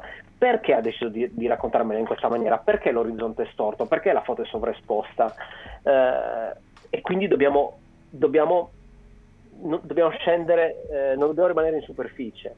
Cioè, ehm, ci sono, ci sono dei, dei, gradi, diversi gradi di apprendimento in, in, in generale su tutto, ma sullo, sulla fotografia in, in, particolare. E in questo momento che siamo bombardati dal, dal, dal, nel mondo digitale e nel mondo dei social e siamo attaccati ogni giorno a, al telefono che è diventato questo microcomputer in cui passiamo un sacco, un sacco di ore, ehm, è, molto, è, molto, difficile uscire da, da, quella schematica e avere la pazienza per capire qualcosa in più. No? Cioè, Instagram è diventato, come io racconto sempre, la corsia del, del supermercato dei cereali per i bambini o la corsia dei giocattoli per i bambini. Cioè, Instagram funziona e oggi ancora di più che ci hanno messo pure il tasto compra. Cioè, praticamente mm-hmm. le cose, la scatola dei cereali che è più colorata e la forma del cereale quella più carina e magari hanno deciso di addirittura creare un personaggio dietro a quella forma di roba che tu ti metti in bocca, allora vuol dire che tu ti fermi a quello. È come esattamente su Instagram quando tu stai scrollando il feed e vedi foto in bianco e nero, sfoccata, storta, fatta dall'artista, mm, noia. Poi scendi e vedi Ferrari F40 inquadrata in una foto uh, uno a uno al centro frontale, il resto della foto desaturata, rosso potente al centro. Oh, Madonna, quanto metto like, manetta, è bellissima. Cioè, capisci? E, e funziona così. E per me è molto difficile riuscire a trovare quella posizione dove cerco di, di filtrarti quello che metto su Instagram, che in un modo o nell'altro possa essere visto, cioè lo specchietto per le allodole, voglio dire, cerco di mettere delle fotografie che sì mi piacciono, ma che possano piacere anche un po' su Instagram, no? Il mio lavoro che, eh, che magari può piacere di meno, tendo magari a, a, fa, a, farlo vedere un pochettino di meno, anche se tanti mi dicono no, tu te devi fregare, devi mettere tutto. Uh, infatti ultimamente ho messo per esempio anche delle fotografie in bianco e nero o soprattutto metto anche i ritratti che magari tendevo a non mettere, no? Uh, perché dicevo cazzo, scusate, la gente mi segue molto per le auto, se metto una foto di auto normalmente prendo più like, però senti, eh, chi se ne frega, ho fatto Bez e giro, vero? È stato, penso, molto bello. Dal, dal silenzio della chat penso che ti abbiano ascoltato in maniera molto, molto Wow. piena e sentita. No, però tu, tu pensi di... Cioè, la cosa che mi incuriosisce, perché io davvero, per me la fotografia è come tu un passatempo. Io faccio principalmente video e c'è una parte eh, che mi interessa più su quell'aspetto lì. Per me la foto è veramente esco e mi rilasso e scatto senza pensare a, a troppo. La metto su Instagram perché so che mi piace, so che il linguaggio delle foto che faccio funziona lì. Mm, Non, mi per- cioè, non, non sento nemmeno la necessità io ad esempio di stampare una mia foto e di esporla da qualche parte, no? Ah. Ok? Cioè probabilmente potrei anche farlo, cioè magari riuscirei anche a farlo senza, senza dubbio, però non, non- non ho interesse a farlo. Tu senti, cioè, che cosa racconta la tua fotografia? Cioè, ti faccio una domanda provocatoria al massimo, la macchina sulla strada in Sardegna, no? Se io la guardo da Instagram vedo una bella macchina in una bella location con dei bei colori. Mm. Però c'è qualcosa di più, cioè non è solo quello. Ah no, Il Ma punto guarda, è, io penso tanto che Instagram sia il luogo sbagliato semplicemente per esprimere certe cose. Nel senso che non è ovviamente un museo dove tu entri o una mostra dove tu entri, sei proiettato lì dentro. no certo. Sei in un tubo di roba e quindi ovviamente rimane una bella macchina in Sardegna. Se Ma la guardi in una mostra è tutta un'altra cosa. Certo, il, il contesto è sempre molto importante. Cioè, rispondo prima alla prima parte della tua domanda. Cioè, eh, tu dici, ah, io non posso mai di stampare una mia foto e metterla in casa. Beh, considera che io non ho nemmeno una mia foto in casa. Non ne ho una, ce ne ho solo una che ti, ti faccio vedere perché l'ho portata apposta ed, è- ed era in garage. Mm, Quindi... Vai, vai, ti vedono, ti. Ehm, e poi mh, il resto delle cose che ho, che ho appeso al muro sono cose, sono cimeli legati più che altro alla musica e io- cioè, l'unica foto che ho fatto io appesa è una foto di Laura che è la mia fidanzata ed è quella l'unica che ho e magari altre foto nostre così ma sai istantanee fatte con la Polaroid addirittura stampate dal telefonino cose così Eh, però il ehm, No, non metto le mie foto in casa per il semplice motivo che, che mi fanno cagare. Cioè, non- non- quello che, cioè, nel senso che quello che faccio poi normalmente eh, mi, dis- mi disinnamoro molto presto. Cioè, dico, ah sì, bello, bello, però poi da lì a stamparla per tenere per tenerla io appesa e guardare la mia foto oh, Però hai no. delle foto di altri artisti, sì. Eh, no, io normalmente incornicio artwork di dischi, eh, poster di concerti a cui sono andato e ho tutte le cartoline e le cose che ho sono mh, tutta Un pittura. vente- proprio un quattordicenne. Sì, c'ho Goku, sì, puoi vedere, guarda, c'ho guarda, qui c'ho Goku, vedi, guarda, Goku, vedi, Bellissimo. capito? E poi c'ho, no vabbè, eh, ho, ho- ho tante altre cose, guarda, faccio vedere questa cosa qui che ti fa sognare, guarda, eh. non so se piano piano qui si vede che cosa c'è, Ma che cos'è? Vabbè. Ah, praticamente questa qui è una riproduzione fatta con una Polaroid, poi praticamente si mette la Polaroid nell'acqua appena si, si- si- si sviluppa, si stacca dal supporto cartaceo la chimica e questo qui è il processo chimico della foto che vola nell'acqua per sempre. Ma dimmi te che roba... L'ha fatta il grande professore Beppe Bolchi di Milano con cui avevo fatto un workshop 12 anni fa e questa è in bottiglia da 12 anni. Ma Se pensa non le fate te. prendere luce ci sta tutta la vita. La voglio Eh. anch'io, la Polaroid in sala Moia. Bravo, sì, la Polaroid in Salamoia. Poi c'è questo. esatto, qua viene domanda che musica ascolti? qua il mio soprannome è Che cosa? È vero, poi ci dirai anche il perché, ma che- che- ci chiedono che musica ascolti. Questo è molto importante. C'è blues all'ascolto. Ma dimmi piace te. Ricchi e Morti? Altro che fotografie, ragazzi. La camera proprio di un quindicenne. No, sì, sì, anche Laura le piglia per il culo, che sembra veramente... No, vabbè, sai, questo qui è il mio, il mio piccolo studio in, in casa nuova che ho provato a tirare su negli ultimi mesi. Comunque ho fatto un, un po' di divagazione sul tema giusto per, per ridere. Ehm, però, mm, la prima parte della domanda era sì, no, non, non, quindi io non ho le mie cose, anche se ogni tanto ci penso, ah sarebbe bello avere quella foto piuttosto, magari una foto veramente rappresentativa di un, di un lavoro molto importante per me come magari quello di Lamborghini, però sinceramente preferirei tantissimo vedermi, cioè andare a vedere una mostra dove c'è la mia foto pubblicata, ecco, preferirei assolutamente che a, a, godere di quelle immagini siano altri e non io che l'ho scattata, sinceramente. Um, poi l'altra parte della domanda era quando fai delle fotografie cosa c'è dietro una tua fotografia? Eh ragazzi, dietro una mia fotografia c'è tutto quello che sono io.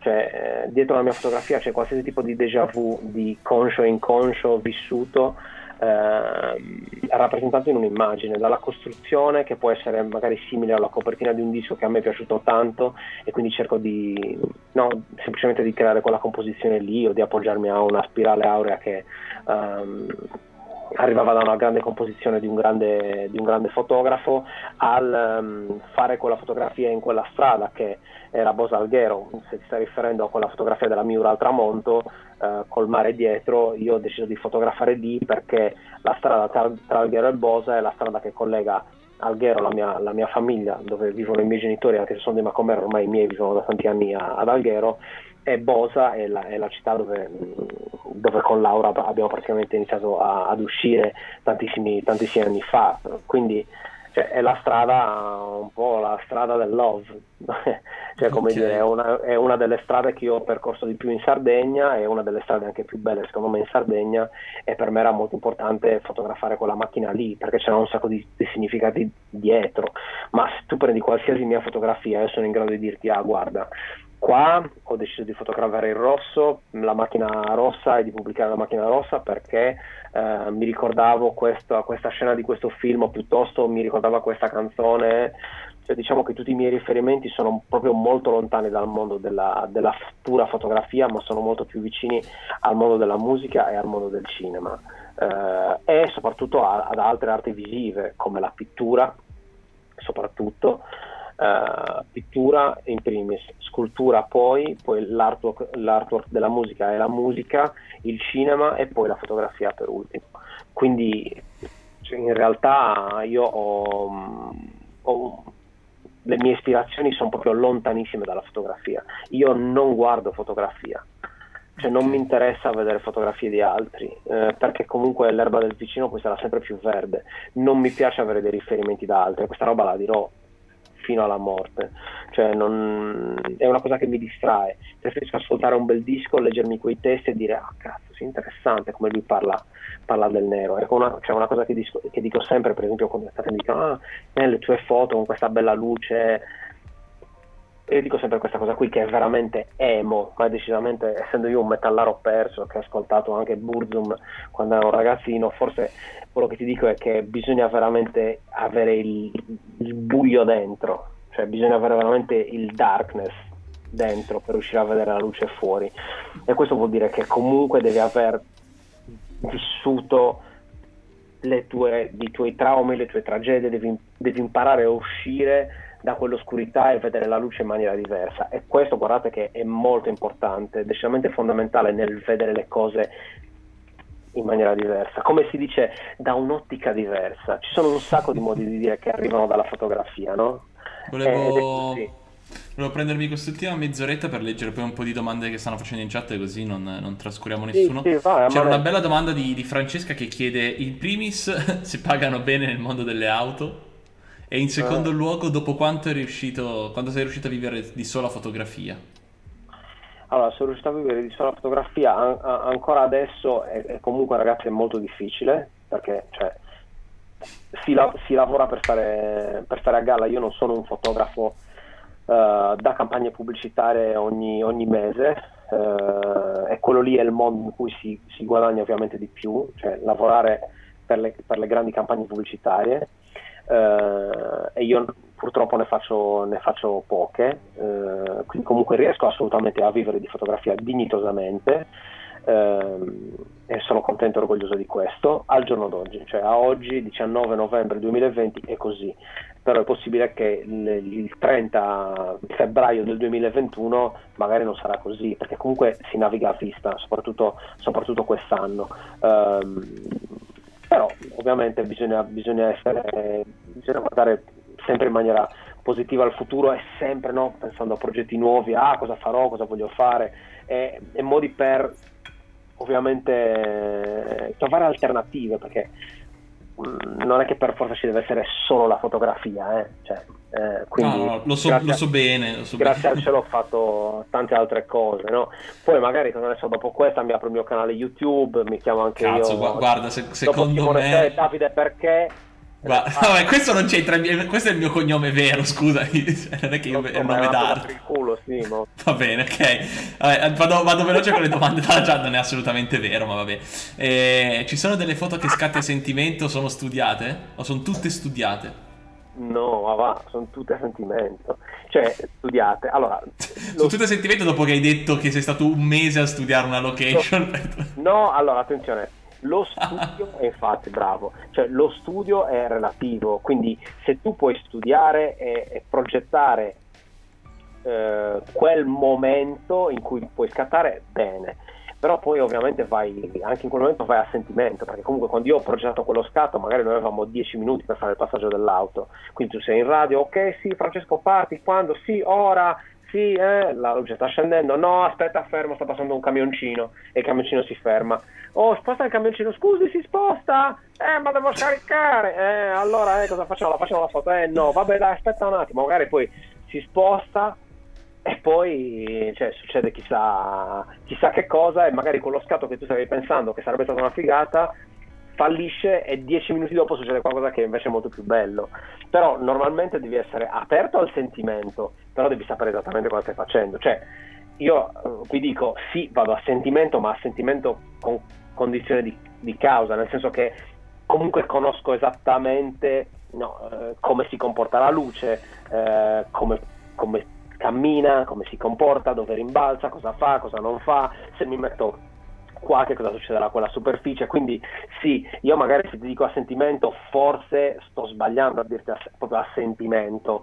Sì, no, Eh, che fa, fa parte di te, come un po' la regola dei terzi che dopo un po' ce l'hai dentro di te, Eh, non è che devi più mettere bravo. la griglia sulla Cioè, macchina. Cioè. tutte quelle, tutte quelle cose lì partono ormai in automatico, però eh, vabbè, partono in automatico a me, non è che è una roba che tutti, tac, eh, cioè, almeno questo concedetemelo, cioè, eh, poi, eh, ripeto, rimango a disposizione per altre domande. Ah, mi chiedono, chie- chiedono se hai un consiglio generale per tutti i fotografi. Per tutti i fotografi? Per tutti, così, un mischione.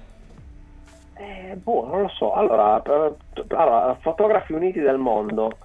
Allora, siate più umili per cortesia, tiratevela di meno, ok? Ehm, E boh, eh, siate meno invidiosi, cioè fate con quello che avete, bravo, fate con quello che avete. Ecco, questo è il consiglio che voglio dare a tutti, a tutti i fotografi. Fate con quello che avete. Avete la macchina fotografica del nonno? Fate con quello. Non c'è l'ottica migliore, non c'è la macchina migliore, c'è quella che avete, stop.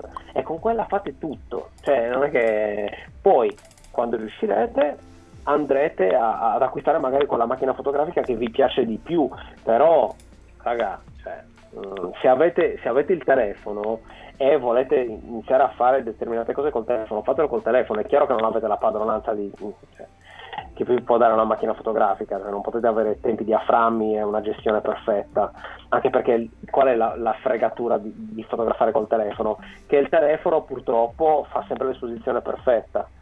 Cioè, quindi non è che potete dire "Mm, mi sa che sovraespongo un po' perché c'è la neve quindi mm, questo cielo mi sa che non lo voglio così saturo. Eh no caro mio HDR saturo. The Sky saturo niente da fare per te my friend. Voglio chiudere un po' le ombre perché sai voglio contrastare bene. niente il pavimento tutte le pietre devi contare. Quindi capite questo è un po' un problema. Ottimo eh, però è anche abbastanza limitante. Però quello, il consiglio che voglio dare è sì ok siate umili number one e secondo fate con quello che avete questo sicuramente è importante e andava bene questa? vi è piaciuta la risposta? chi ha fatto questa domanda? Eh, l'ha fatta Johnny Bravo. Sì, d'accordo. ok No, grazie sì. bravo per la domanda spero sia piaciuta Ah. la risposta Dani, cosa hai provato quando hai scattato la prima volta con Leica? eh, Chiede Dani. Dani ehm, oh, chi si ricorda la prima volta? Eh, cade fa Beh, no, forse, forse, forse ho detto la prima volta che ho scattato ho detto ma porca no, dove cavolo dove devo stoccare aspetta faccio capire un attimino SL dietro è così sì sì sì non ha niente è piatta capito cioè Darth, Sì, sì, sì. Darth Vader sì esatto Cioè, io faccio le recensioni parlando di ah no i tasti dietro sono un po' pochi manca questo Niente. Quindi cioè, una volta che poi il primo giorno era un po' "Mm, no aspetta eh, e track", e poi attenzione è mirrorless quindi cioè, Eh sì. stato- all'inizio era "Mm, mirrorless Cazzo, è vero, tu, tu eri abituato a proprio al pentaprisma a vedere. ah, io non tornerei mai più indietro, ad esempio. Ma chi è che scrive l'attrezzatura non conta cheat? No, eh, penso che sia una roba del- dell'internet, ecco, in generale. Si dice sempre che l'attrezzatura non conta, no? No, cioè come, come vi dicevo prima, cioè, fate con quello che avete. Poi appunto, Ah, io- by che- step. sai, che, sai che cos'è? Su questo discorso qua, l'attrezzatura non conta. Il problema principale è che molti lo prendono o come un mantra della serie tutto va bene per scattare qualsiasi cosa, l'importante è la storia, oppure il lato opposto è ah, devo avere per forza la SL2 perché sennò altrimenti non posso raccontare la storia che voglio. Non c'è un equilibrio del devi capire poi qual è l'attrezzatura giusta per realizzare le tue cose. Eh, Cioè io ad esempio per quello che faccio io ci sono alcune macchine che non vanno proprio bene. Per me l'attrezzatura Ah, no, di alcune beh, cose fun- eh. funziona perché è funzionale Certo. per quello che faccio. Ah no, assolutamente. È chiaro che, ehm, sai, la macchina fotografica deve avere, facciamo che che sia pellicola, prendi il rullino e decidi, ok, dove devo andare a scattare? Ah, devo andare a scattare dentro una caverna. Mm, Vabbè, mi sa che la luce naturale non basta, ovviamente, ma anche con, la- con- con quella digitale servirebbe comunque il, il flash. Però, ad esempio, ho sbagliato, stupido. Allora, fai che devo andare a fotografare mm, alle- all'imbrunire, quindi devi pensare a che rullino devi comprare. Di certo non fai con un- una diapositiva 50 ISO no? o 50 ASA andrai con un 800 o con un 1600, quindi no, scegli quello. Dopo che scegli quello, sai perfettamente che devi gestire con i tempi, con i diaframmi, stop, finito. Quindi, cioè, alla fine io comando la macchina fotografica come esattamente si comandava quando è nata la fotografia. Invece, sai, per il mondo del video ci sono un attimino di cazzo in più. Cioè, quindi è chiaro che non puoi prendere qualsiasi ad esempio prendi un botto di macchine fotografiche e non fanno nemmeno il video, no? Quindi eh, Sì, mi, ricordo che, mi ricordo che tu ti incazzavi con la tua 5D Mark I perché Eh. non potevi fare video. Mi ricordo che eri incazzato nero. perché io eh, no, li volevo fare. No, Sì, però sì, io avevo preso la Mark, eh, Mark 2, avevo preso o la, o la 3. No. E dopo io non lo so, io ti ho visto sempre solo con la 1. no, no, vabbè, no, comunque no. Eh, poi non... era- beh. era- avevo C'è una bella domanda all'epoca. Eh dai, continuiamo con queste domande. sulla, Mo- sulla sulla scuola, no? Secondo te vale veramente al giorno d'oggi fare l'accademia?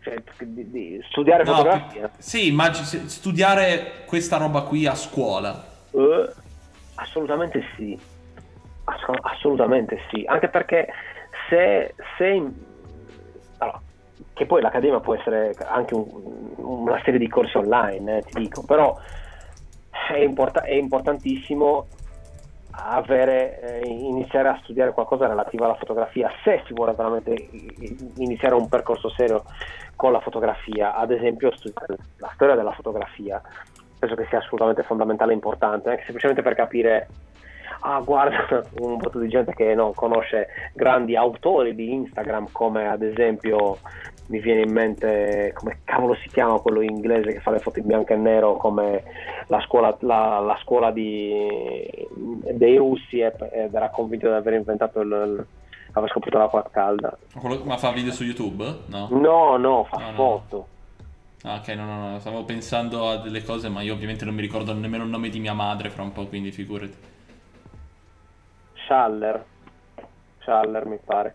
No, comunque per dirti, mh, in, in tanti mi parlavano di questo Schaller come dire, ah lui, ah il bianco e nero come lo fa lui, è una cosa mai vista prima, eh. eh, attenzione, mai vista prima, mm, insomma, cioè, parliamo proprio di ABC della fotografia, eh, nel senso che insomma, niente di nuovo, magari nuovo, nuovo c'era che, era, che sono gli anni 2000 eh, e, e 10, no anzi o, o 18-19 e quindi lo streetwear impazza, adesso non sto dicendo una fesseria, però comunque la differenza sostanziale è fare quel tipo di fotografia ai giorni nostri che può colpire, però non ha inventato niente, no? Non ha inventato proprio niente. Pensi non che, so, non lo pensi so che si possa inventare qualcosa? eh. Ah, Cioè, non, sto, non sto criticando lui in maniera negativa, tanto il suo pubblico che pensa che quella sia la novità non conoscendo la storia della fotografia, no? Cioè bisogna sempre fare un passo indietro. Quando a me veniva in mente, perché ormai non lo faccio più, un progetto di mi, piace- mi piacerebbe fare questo progetto di ritratto dove faccio appunto una serie di ritratti ai cosplayers. Quando a me è venuto in mente, la prima cosa che ho fatto è googolare se già, esisteva già un, un progetto simile a quello che eh, volevo fare io perché non sapevo, non avevo studiato niente di simile, io facevo i miei ritratti con l'ombrello, ho detto lo vorrei, vorrei fare ai cosplayers facendo sempre un racconto legato alla- al sociale, antropologia, bla bla bla bla bla. Ehm, capiamo, capiamo un attimo se esiste, quindi ho fatto la mia ricerca e ancora oggi magari, magari lo faccio, ehm, però non so poi in quanti lo facciano. Comunque tutto questo giro era per, dirvi sì, cioè studiate, assolutamente sì, è proprio importante eh, studiare soprattutto la storia della fotografia. Eh, poi cioè, la tecnica viene da sé, cioè è giusto che nel percorso che, che- che si fa è ok, ho- ho- ho imparato a usare la macchina fotografica prima di tutto. Cioè, quindi ah sì, se giro la rotella dei tempi congelo il movimento, se invece la giro le foto vengono mosse, ah ok, però se poi compenso con questo, ah l'esposizione, bla bla bla, ok, quindi cioè, riesci, riesci a- a- ad avere il controllo sulla macchina fotografica, a quel punto vuoi di più, no? E allora quando vuoi di più sarai lì che vai a cercare e dici "Mm, adesso cos'è il flash? Ah, flash, come funziona? Ah, figo. Prendi il flash e ti rendi conto che c'è questa roba che ti spara la luce e tu usi il flash puntandolo pow, e fai queste cose qua e dici ah, bello il flash. Poi a un certo punto qualcuno ti dice ma lo sai che se sbatte da una parte poi rimbalza la luce? No, ma davvero? Ah sì. E lo sai che se ci metti un modificatore di luce la luce cambia? Oh no, non ci credo.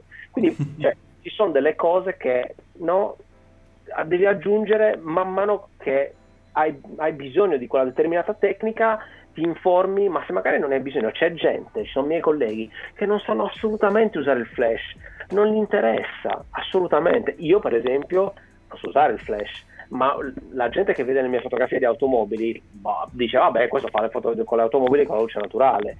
E non è che io vado in giro dicendo ma guarda che io ho fatto delle fotografie con eh, 10 punti luce comandati da cose cioè, no ma lo so fare.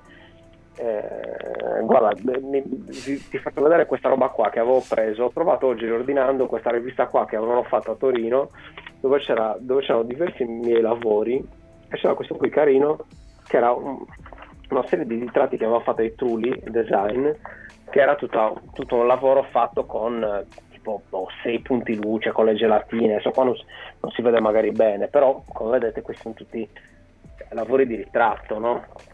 Cioè, la, la cosa, la cosa curiosa è che quando io ho fatto uno dei miei primi lavori per una rivista di automobili, lo sapete perché cosa mi hanno chiamato? Spara, per fare ritratti. Allora, ti abbiamo chiamato per fare un servizio? No, vabbè, non ci credo, il mio primo servizio di ritratti. Sì, volevo di, di auto su una rivista. Allora, sì, ti volevo mandare a fare dei ritratti io. Giusto? Giusto. Cioè, per, per- per spiegarvi che alla fine tutto torna. E dall'altra parte, quando tu macini un... un, eh, un, Madonna, un- wow.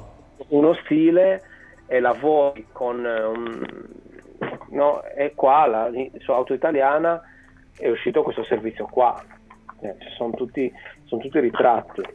Vedi qua in questo ritratto qui che tu dici ah cosa c'è nelle tue foto? Questo ritratto se tu guardi bene da vicino lui ha un libro eh, un libro sull'Africa disegnato da lui aperto sulla pagina della Sierra Leone che è stata la prima nazione dove io ho vissuto per un anno e mezzo due- quando sono partito nel 2000 per lavorare lì e quindi io ho messo questa citazione dentro una fotografia che è stata pubblicata in una, in una rivista molto bella quindi insomma non- ci sono tante cose dietro le mie fotografie, nel senso che cer- cerco sempre di includere queste, queste cose qui. Eh, questa magari qualcuno l'avrà comprata. Ho fatto un giro, cos'è che hai detto? Altra domanda?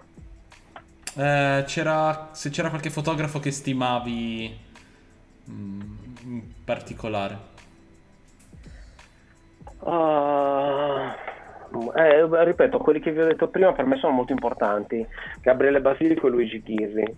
Ehm, poi, cioè, no- ripeto, non seguo, non seguo Mhm. Eh, la, foto- la fotografia, cioè, io non, ripeto, mi concentro nel mio, cioè, vi, so, vi so raccontare molto più di musica che di fotografia. Ehm, per esempio, eh, ci sono tanti miei colleghi che stimo molto, che mi piacciono molto, per esempio, se mh, faccio shoot out, come si dice? Shout out, come si dice? Guarda, sì, eh, ricondividi, fai pubblicità ad altri profili. pubblicità a Marco Casino e Pietro Baroni che sono i miei due, due colleghi anche loro della famiglia di, di Laika che hanno fatto un bellissimo progetto che si chiama Pandem- Pandemic Stains Eh, guarda proprio ieri erano addirittura anche al TG1 sono in prima pagina sul Corriere della Sera Digital hanno fatto un progetto molto interessante eh, di, di analisi relativa alla pandemia e hanno deciso proprio di usare un filtro eh, una luce pulsata che è la, classic- la classica luce che, mm, pulsata sai che ha le frequenze diverse che ti fa vedere eh? E hanno fatto tutta una sorta di lavoro di, di, di reportage dove hanno raccontato uh, gli oggetti quotidiani e, ma illuminati con quella luce lì e hanno fatto tutto un ragionamento legando a, uh, a quanto le persone siano uh, come si dice aware in italiano eh, ti, c'è una bella domanda che ti ho provato a fare prima, beh, poi ce la siamo persa. Uh, tu pensi, hai detto prima all'inizio che la, la, fotografia comunque è un'arte nuova, cioè se ci pensi in confronto all'arte come la pittura che arriva da, dal, dal, dal oh, preistorico uh, ad adesso, la fotografia è nata, boh, nemmeno 300 anni fa, nemmeno, no, anche di meno. No, no, di meno. Eh. Quindi, cioè, qua c'è appunto, chiedevano um, se secondo te manca qualcosa o può essere creato qualcosa di nuovo? In fotografia? Sì. Assolutamente, assolutamente sì. Cioè, se tu pensi che, meno, come ti raccontavo, nel 2003 quando io ho portato la mia schedina SD a stampare le fotografie mi hanno riso in faccia e l'anno dopo c'erano i totem per stampare le fotografie, cioè chi l'avrebbe mai detto in un anno. Io lavoravo quando lavoravo alla FNAC avevamo una parete intera di macchine eh, digitali compatte, una parete, metri e metri di macchinette compatte da 100-150 euro, non esistono più, adesso ci sono solo gli smartphone e le mirrorless praticamente, no? e quindi è cambiato completamente tutto in dieci anni. E il, il, prossimo step ovviamente è computational photography ovvero una macchina fotografica che ha un computer dentro con cui noi riusciremo praticamente a fare tutto. C'è stato un, un primo tentativo mi pare di quella macchina che è uscita proprio da poco. La Zeiss. La Zeiss anche lì bisogna ovviamente provarla però quello è un primo, un primo step. È chiaro che poi abbiamo l'iPhone Um, come vi dicevo, però il problema è il, ancora il controllo perché noi come, come, creatori dobbiamo avere il totale controllo e per adesso non c'è perché la, la, questa fotografia computazionale è troppo gestita da, da, algoritmi e poco dal fotografo. Quindi bisogna capire dove andrà a finire. Ma assolutamente secondo me quello lì sarà il futuro. Cioè eh, da qui a dieci anni tutte le macchine fotografiche assolutamente saranno capaci di gestire qualsiasi tipo di, di HDR qualsiasi tipo di, di, di esposizione la post produzione direttamente in macchina Uh, e ci saranno diversi tipi di creatività. Cioè, pensa solo adesso col, col, col LiDAR, col, col, sensore LiDAR su, su, un iPhone. Chissà, tra, magari tra dieci anni sarà direttamente sulle macchine fotografiche, gli obiettivi saranno, avranno molti meno gruppi ottici. Chissà cosa succederà. Cioè, tutto diventerà ancora, ancora più veloce molto probabilmente o diverso oppure la fotografia, la fotografia diretta avrà di nuovo un nuovo livello di, uh, di 3D applicato sul momento cosa ne sappiamo? comunque sì, cioè, è solo l'inizio sto streppando, eh, cioè non stiamo chiacchierando veramente così al bar. Sì, sì, sì, no, ma è un po' il mood che mi piacerebbe lasciare in queste cose qua, nel senso che eh, è, è bello parlare, non lo so, mh, c'è sempre questo bisogno di mettere la fotografia veramente su un piedistallo a volte, no? Specie quando magari si intervistano persone che comunque lo fanno da tanto e mi piacerebbe che, fosse, che si respirasse di nuovo un po' quel motivo per cui tutti quanti abbiamo iniziato, più che i grandi punti dove si vogliono arrivare, no? Perché poi ovviamente tutti quanti abbiamo ambizioni e cose così, però è bello secondo me ogni tanto farla di nuovo tornare su una cosa terra-terra, cioè veramente la luce che passa dentro degli obiettivi e si imprime su un sensore che poi assume mille sfaccettature, ah. ma mi piace dargli quella normalità che deve ancora avere, che secondo me si sta un po' ogni tanto lasciando no, perdere pensavo... in mille fronzoli. No, pensavo che fosse una domanda Ah, no, no, no, no, era più un'osservazione. C'è qualcuno che chiede com'è stata l'esperienza delle mille miglia. ah, le miglia è una roba matta, veramente una cosa incredibile, una, un'esperienza pazzesca, considerando il fatto che comunque l'abbiamo fatta durante, durante questo momento, comunque una delle esperienze più incredibili mai fatte nel mondo dell'automotive sicuramente. Cioè, anzi dobbiamo, devo ancora editare e fare un, un, un ultimo cut di, di, di, delle fotografie migliori e non, non, c'è stato ancora, ancora, il tempo però ci sono ancora un sacco di foto che bisogna vedere no comunque su quello che è il futuro della fotografia io ho dato la mia quello che potrà succedere. Poi su come la vedo io, ovviamente io sono, eh, rimango legato al, cioè un po' alla, alla, alla, purezza della fotografia, alla, alla, cosa più semplice. L'artigianalità. Eh, ma sì, sì, cioè, allora, un conto sono gli, gli stratagemmi digitali legati alla fotografia, un conto è se la luce è spenta, foto non se ne fanno. Quindi un conto è riuscire a vedere la luce capire come, come, come lavora su, su, qualsiasi superficie e gestirla uh, nella maniera migliore secondo quelle che sono le regole della, della fotografia. Cioè, uh, questo poco ma sicuro ed è quello che insomma, cerco di, di, fare sempre nei nostri corsi anche alla, alla Like Academy, cioè eh, partiamo dalle basi e le basi, le fondamenta, no? come dice anche il corso di, di Tony Thorenberg, devono essere solide, devono essere molto molto importanti, cioè dobbiamo imparare assolutamente a vedere la luce e a capire come voglio gestire quella luce lì, voglio saturare il colore, voglio quindi sottoesporre, voglio, voglio un fascio di luce in camera, voglio mettermi mh, contro luce per la luce, come voglio raccontare questa scena? Cioè voglio creare più drammaticità, voglio, voglio invece voglio raccontare più gioiosamente questo momento o voglio, cioè, come fotografo tu hai il potere e, e questa la storia ce l'ha dimostrato, di creare anche il grande equivoco no? e, di, e, di,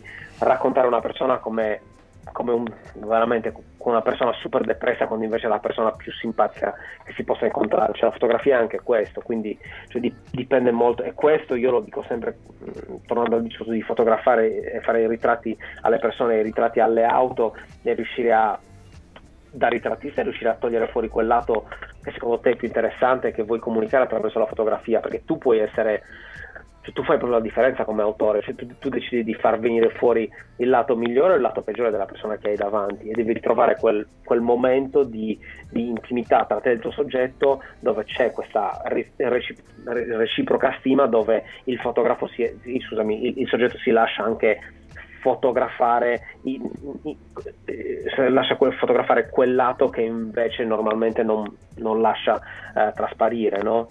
ed è un po' quello che io cerco di fare sempre con le automobili, cercando di fotografarle con una luce diversa eh, seguendo un po' quelle che sono, sono eh, le linee più importanti che lo stilista ha, ha, usato per poi costruire tutto il resto del, del design dell'auto. No? Va bene. Va bene. Va bene, ma c'è già è no, bello. No, bello, è, cioè, tante, è un bombardamento costante. Sono curioso di questa, di questa parte tua del, del, dell'insegnante. Com'è stato insegnare?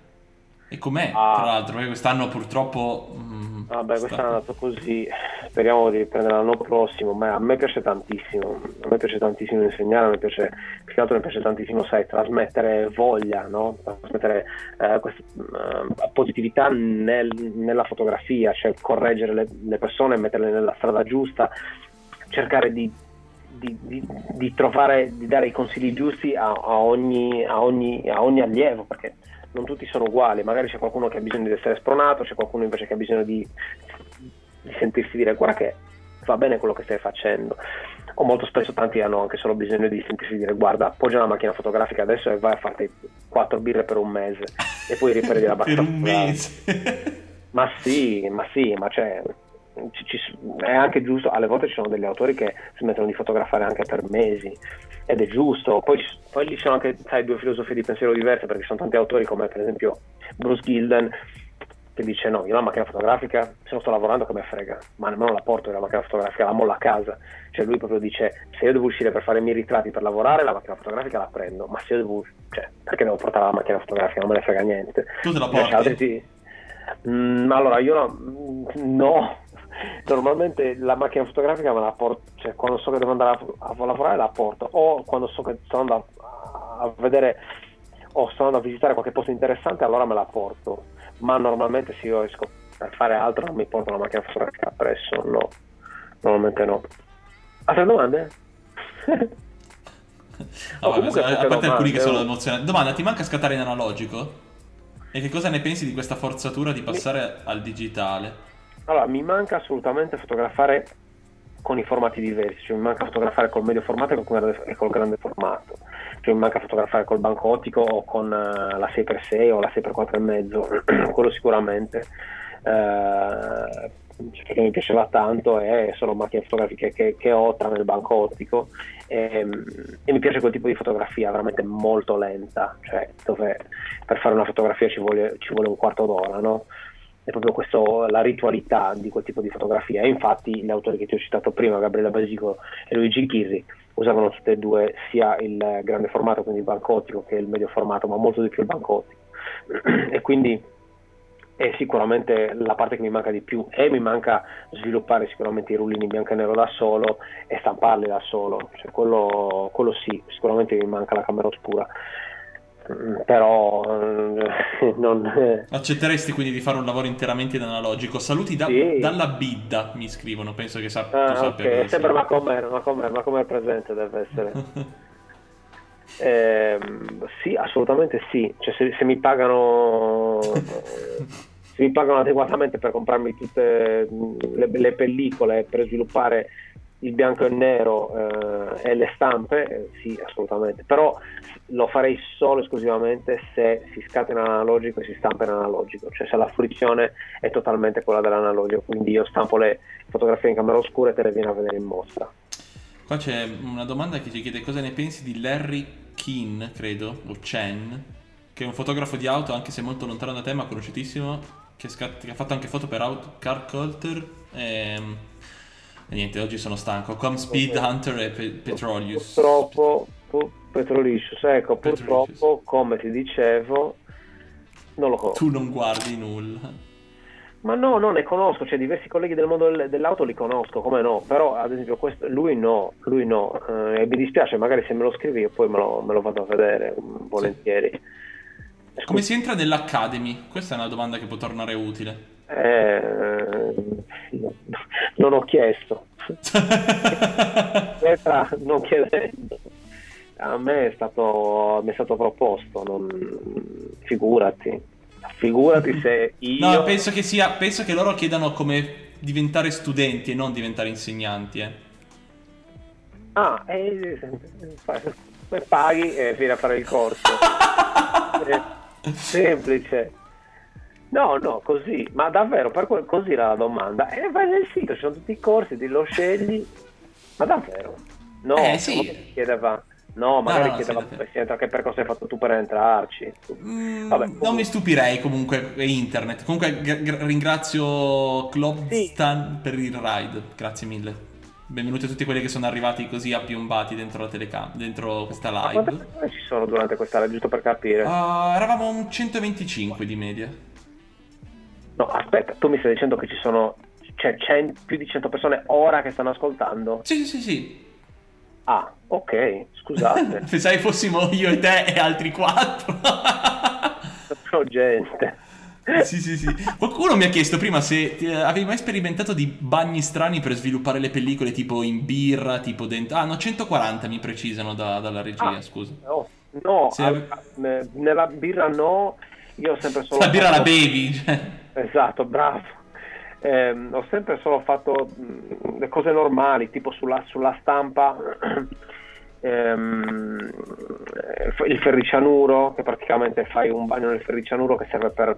è una sorta di bleaching che fai direttamente sulla stampa, che alza molto i contrasti, ti brucia le tonalità mh, dei, dei bianchi praticamente e ti fa questa... mh, questa, questa slavata dell'immagine che ti fa questo contrasto non fortissimo ma molto interessante. Ehm, poi di, di- di- di robe più matte, sinceramente. È vero, c'era una domanda. Tu hai mai scattato con le simulazioni di Fuji? Ehm, quelli tipo i rullini, quelli che c'ha la Fuji dentro. Sì, sì, sì, sì, sì. Ma forse sì, però non, non mi, ri- cioè, non mi ricordo. mm, Mi ricordo che, non, che preferivo fare cioè, scattare normale ehm, perché come, non, tanto ce la devi fare tu lo sviluppo. Nel senso, io vabbè, io sono così, eh, preferisco fare io lo sviluppo, poi se entriamo in quel mondo lì aiuto, cioè divento un nerd incredibile, quindi non mi volete sentire parlare di quella roba lì. Ma guarda, credo che quei potrebbero sentirti parlare di quella roba per, per ore, credo. Cioè. Eh, lì, lì il, il primo sviluppo parte da quando sto fotografando, cioè so perfettamente perché ho deciso di fare quel, contro, quel controluce in quella maniera perché so già che poi quando svilupperò so cosa voglio fare e io non ho, cioè una, io ho dei preset miei creati da me ma quelli lì sono semplicemente una base di sviluppo che non sempre uso, Eh, quindi normalmente io so ah ok ma se faccio così mm, ok ho questa dominante qui mm, secondo il bilanciamento del bianco ad esempio una cosa che faccio io non uso il bilanciamento del bianco automatico io lascio Ok. sempre un, un bilanciamento del bianco perché mi piace falsare anche un po' i colori usando cioè come, se, come, come c'era la pellicola cioè, Cioè, tu, dici, cioè, tu non lo cambi nemmeno se sei in una condizione dove magari ti richiede Esatto. un 5-5, tu stacchi comunque. a 5000 Interessante. esattamente assolutamente sì Interessante. Faccio, faccio questa cosa qua perché mh, preferisco che poi mi dà delle tonalità più interessanti che quando vado a sviluppare mi, mi contrastano meglio cioè, cioè, insomma mi, mi, mi, ai- mi aiuto in questa maniera. Poi ripeto io, eh, io faccio così cioè, eh, non, è- non vi dico che quello che faccio io ah, deve essere fatto così no. Se me lo chiedete vi dico come faccio. Eh, è, è interessante ehm, questa, questa roba del poi costruire, cioè è sempre la solita roba delle regole che poi man mano che le impari si riconferma che le devi distruggere e, e ricostruire. E farle tue, Cioè, questa roba del bianco se forse è una delle prime cose che, ti che non ti insegneranno mai quello che hai detto tu. No, io non la corso. insegno, zero. Ah, ok. Io- allora ragazzi, da oggi scattiamo col bianco a cazzo. Io, io- insegno che è giusto partire da un, da un- da un bilanciamento del bianco automatico in condizioni di luce normale. Se poi abbiamo eh, tre diverse tonali- intensità e tonalità e temperatura di luce, allora, mh, allora dove- dovete magari iniziare a gestirvi perché eh, se no la macchina fotografica, secondo me dove state puntando la messa a fuoco, decide di fare "Mm, un po' più caldo, mm, un po' più freddo. Quindi magenta è viva, ma abbasso i verdi o viceversa. Quindi quello dovete, cioè, dovete capirlo anche un, un po' voi con, con l'esperienza. Cioè, io, ripeto, posso consigliarvi se, se mi chiedete, ma non è detto che se io vi dico ah fate così, voi andate a casa, provate a fare una fotografia e vi viene fuori la stessa roba. Ti- ti- voglio, far- voglio agganciarmi. Volevo agganciarmi alla domanda che ha fatto Ferrir, che chiede appunto se, ci, se potevi consigliargli qualche film di ispirazione che hai legato poi alla fotografia. Ma ti voglio fare un'altra domanda prima di farti rispondere a questa. Tu l'hai mai visti I segreti di Walter Mitty? Sì, sì, sì. Oh, ok, hai presente la scena dove c'è il fotografo che deve scattare il, leopardo bianco in mezzo alle montagne di- e fa- dice quella frase non lo scatto perché preferisco godermi il momento e non fare questo scatto, eccetera. Mm. Se tu fossi stato in quella situazione lì, lo, il- lo scatto l'avresti portato a casa comunque oppure Mm. no? Molto probabilmente no, guarda, mi è successa una cosa, una cosa molto simile quando, proprio quando stavo facendo quel lavoro in, ehm, per la mia tesi di laurea in Africa nel 2010. Mhm. Ehm, mi ricordo che siamo entrati in, in, un, in un ospedale da un ospedale in periferia lì a insomma, posto abbastanza disagiato dove eh, c'erano tante persone che stavano molto molto male eh, ricoverate. Ovviamente non so in quanti di voi si possano immaginare cos'è un ospedale in un posto del genere, ma eh, sono delle, praticamente delle stanze mh, senza finestre, con dei, dei, dei, buchi con queste specie di, di griglie fatte, fatte di, di, di, vetro dove l'aria comunque eh, passa, non c'è l'aria condizionata, raramente ci sono delle zanzariere, non hanno nessun tipo di, di, di, sistema come quelli che abbiamo eh, noi, ma hanno la è attaccata a un bastone, cioè cose di questo tipo. E mi ricordo che il dottore insomma, mi, mi fece fare un giro in diverse stanze e mi dice: Guarda, qui c'è una signora, sta, è in fin di vita, sta morendo. Eh, mi hanno fatto entrare in questa stanza. La luce era meravigliosa, era tutto perfetto. Questa signora era in una posa veramente perfetta. E io avevo la macchina fotografica e ho detto no, ma non, es- ma proprio non esiste che faccio una fotografia adesso. E non l'ho fotografato, cioè è quello penso che sia una cosa che comunque cambia da, da fotografo a fotografo, da persona a persona. Uh, e penso anche che, che, è giusto che ci siano delle persone come James Nashway che invece dicono no, io quella foto, quella foto la faccio perché è giusto che qualcuno racconti che ci sono queste realtà. Io non, non ho, nella mia etica professionale non, boh, non ero nemmeno un, figurati un professionista all'epoca, però ho deciso no, questa foto non la faccio e penso che ancora oggi mh, mm, boh, non la farei, cioè metti sto fotografando un evento di auto, davanti a me c'è un'auto che si cappotta, cioè mollo la macchina fotografica e vado a soccorrere chi c'è dentro, sicuro, allora te lo dico, proprio ne sono certo. E a livello invece, per finire la domanda, a livello di ispirazioni cinematografiche, ci sono stati dei dei film o, dei, o qualche regista, magari o direttore della fotografia che ti ha effettivamente tanto uh, mosso qualcosa dentro o portato ispirazione? Eh, tantissimi. Io quando ero, ragazzino avevo in casa avevo tre poster dei, dei Metallica, in camera avevo tipo i poster di, dei, dei, miei film preferiti. Cioè, mi ricordo perfettamente che per anni ho avuto tipo poster di Alien di Ridley Scott, avevo poster di, di Abyss, sempre forse di... cosa aspetta di Ridley Scott di Abyss, poi mi ricordo che avevo... Um, ah, avevo altri poster comunque di film, sai, un po' di, bah, di fantascienza, cose così, eh, però ero proprio ero asciutto, cioè non sapevo niente, cioè io guardavo i film e ho scoperto che cosa era la direzione della fotografia solo più avanti io da ragazzino ero convinto che la, che la, fotografia nel film erano quando facevano vedere una fotografia dentro il film. Ah, ok. Cioè, okay, okay. Per me la fotografia nel, nel, cinema, quando ero veramente un ragazzino, eh, questo mi dico, quando avevo 12-13 anni, senza saperlo, senza studiare, quando dicevano ah la fotografia di questo film è eccezionale e io allora dicevo sì ma non farò vedere nessuna foto in questo film, quindi cioè, rendetevi conto.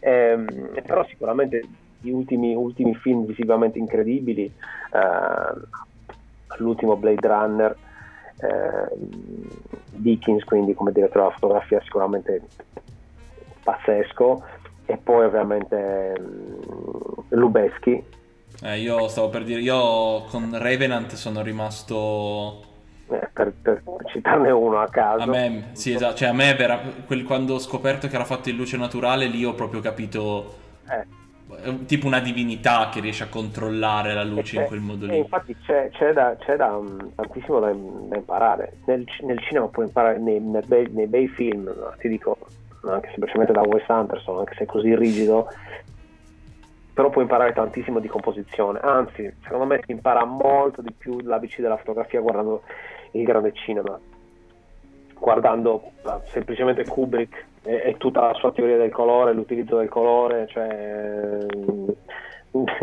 ce ne sono veramente tantissimi. Eh, ora, Vabbè, di, cose, sì, di cose proprio eccezionali, appunto, abbiamo citato due grandi. Uno che appunto mi è rimasto assolutamente impresso è stato uno che guarderei all'infinito, è appunto Blade Runner, cose, mi ricordo mai che è 2049. Eh, sì. Blade Runner 2049, cioè quel film lì l'avrò visto già, beh bravo chi dice 1917, anche quello è un bellissimo film per la fotografia, ecco vedi, quella cosa lì è... qualcuno diciamo ah, la tua fotografia è molto cinematografica non nelle mie foto. Beh sì alcune foto anche solo di quelle della Lamborghini che stavamo guardando prima effettivamente c'è molto un taglio cinema, cioè molto alla 007, cioè proprio quest- anche al 007 Sì. mi piace moltissimo come... Cioè, molto questo... eh, Secondo me sai che cos'è? Che nel cinema molte volte viene usato tanto di più questo contrasto dei colori, queste foto un po'... cioè la color dei film tende molto a essere più avvolgente, eh, più, più strutturata Bravo, in sì. altri punti. e Bravo, quindi hai sicuramente le foto fatte così detto riportano a, quella, a quell'idea Hai lì. detto bene, assolutamente sì, Mm, questo è, mm, questo è verissimo. E tra l'altro, come po- poco fa qualcuno raccontava, no? hai fatto qualche esperimento facendo i bagni nella birra. Ecco, nel mondo del cinema la color correction è, è è arrivata da tutti gli sviluppi sbagliati. no?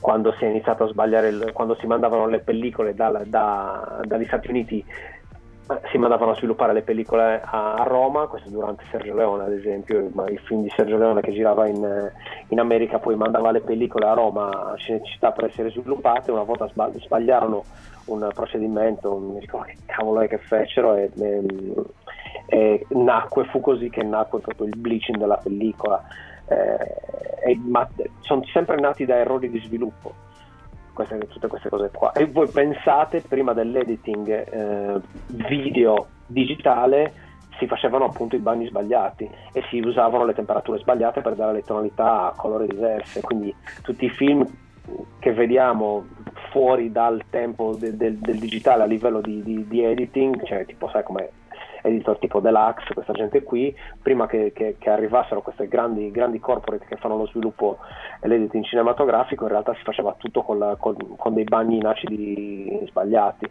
Quindi tutte le, le tonalità calde non solo arrivavano dalla pellicola Kodak che ti dava quella- quel tipo di restituzione se spinta di uno, due o tre stop o sottoesposta in determinato modo, ma anche dato dalla temperatura leggermente sballata o un tipo di bagno sbagliato. Quindi eh, pensa, pensa tu. Ok, Davide, io penso che come ogni cosa bella debba avere un termine per farsela godere Eh, di più. di sì. Perché se no penso che E per potremmo stare qui. adesso, no? Eh, sono due ore e un quarto. Oh wow! Con E- e eh, una media di gente 120 persone sempre online. Quindi Ah, Andate a letto. esatto, andiamo a letto. È stato, penso, bellissimo. Per tutti Oh. quelli che sono in chat vedo solo commenti positivi. Ehm, sicuramente quando si potrà di nuovo tornare insieme replicheremo dal Eh. vivo. Ciao a tutti e grazie mille. Perfetto, perfetto. Eh, Gra- eh, grazie ancora Davide. Grazie ragazzi. davvero e grazie a tutti quelli che sono rimasti. Buonanotte a tutti. Ciao ciao.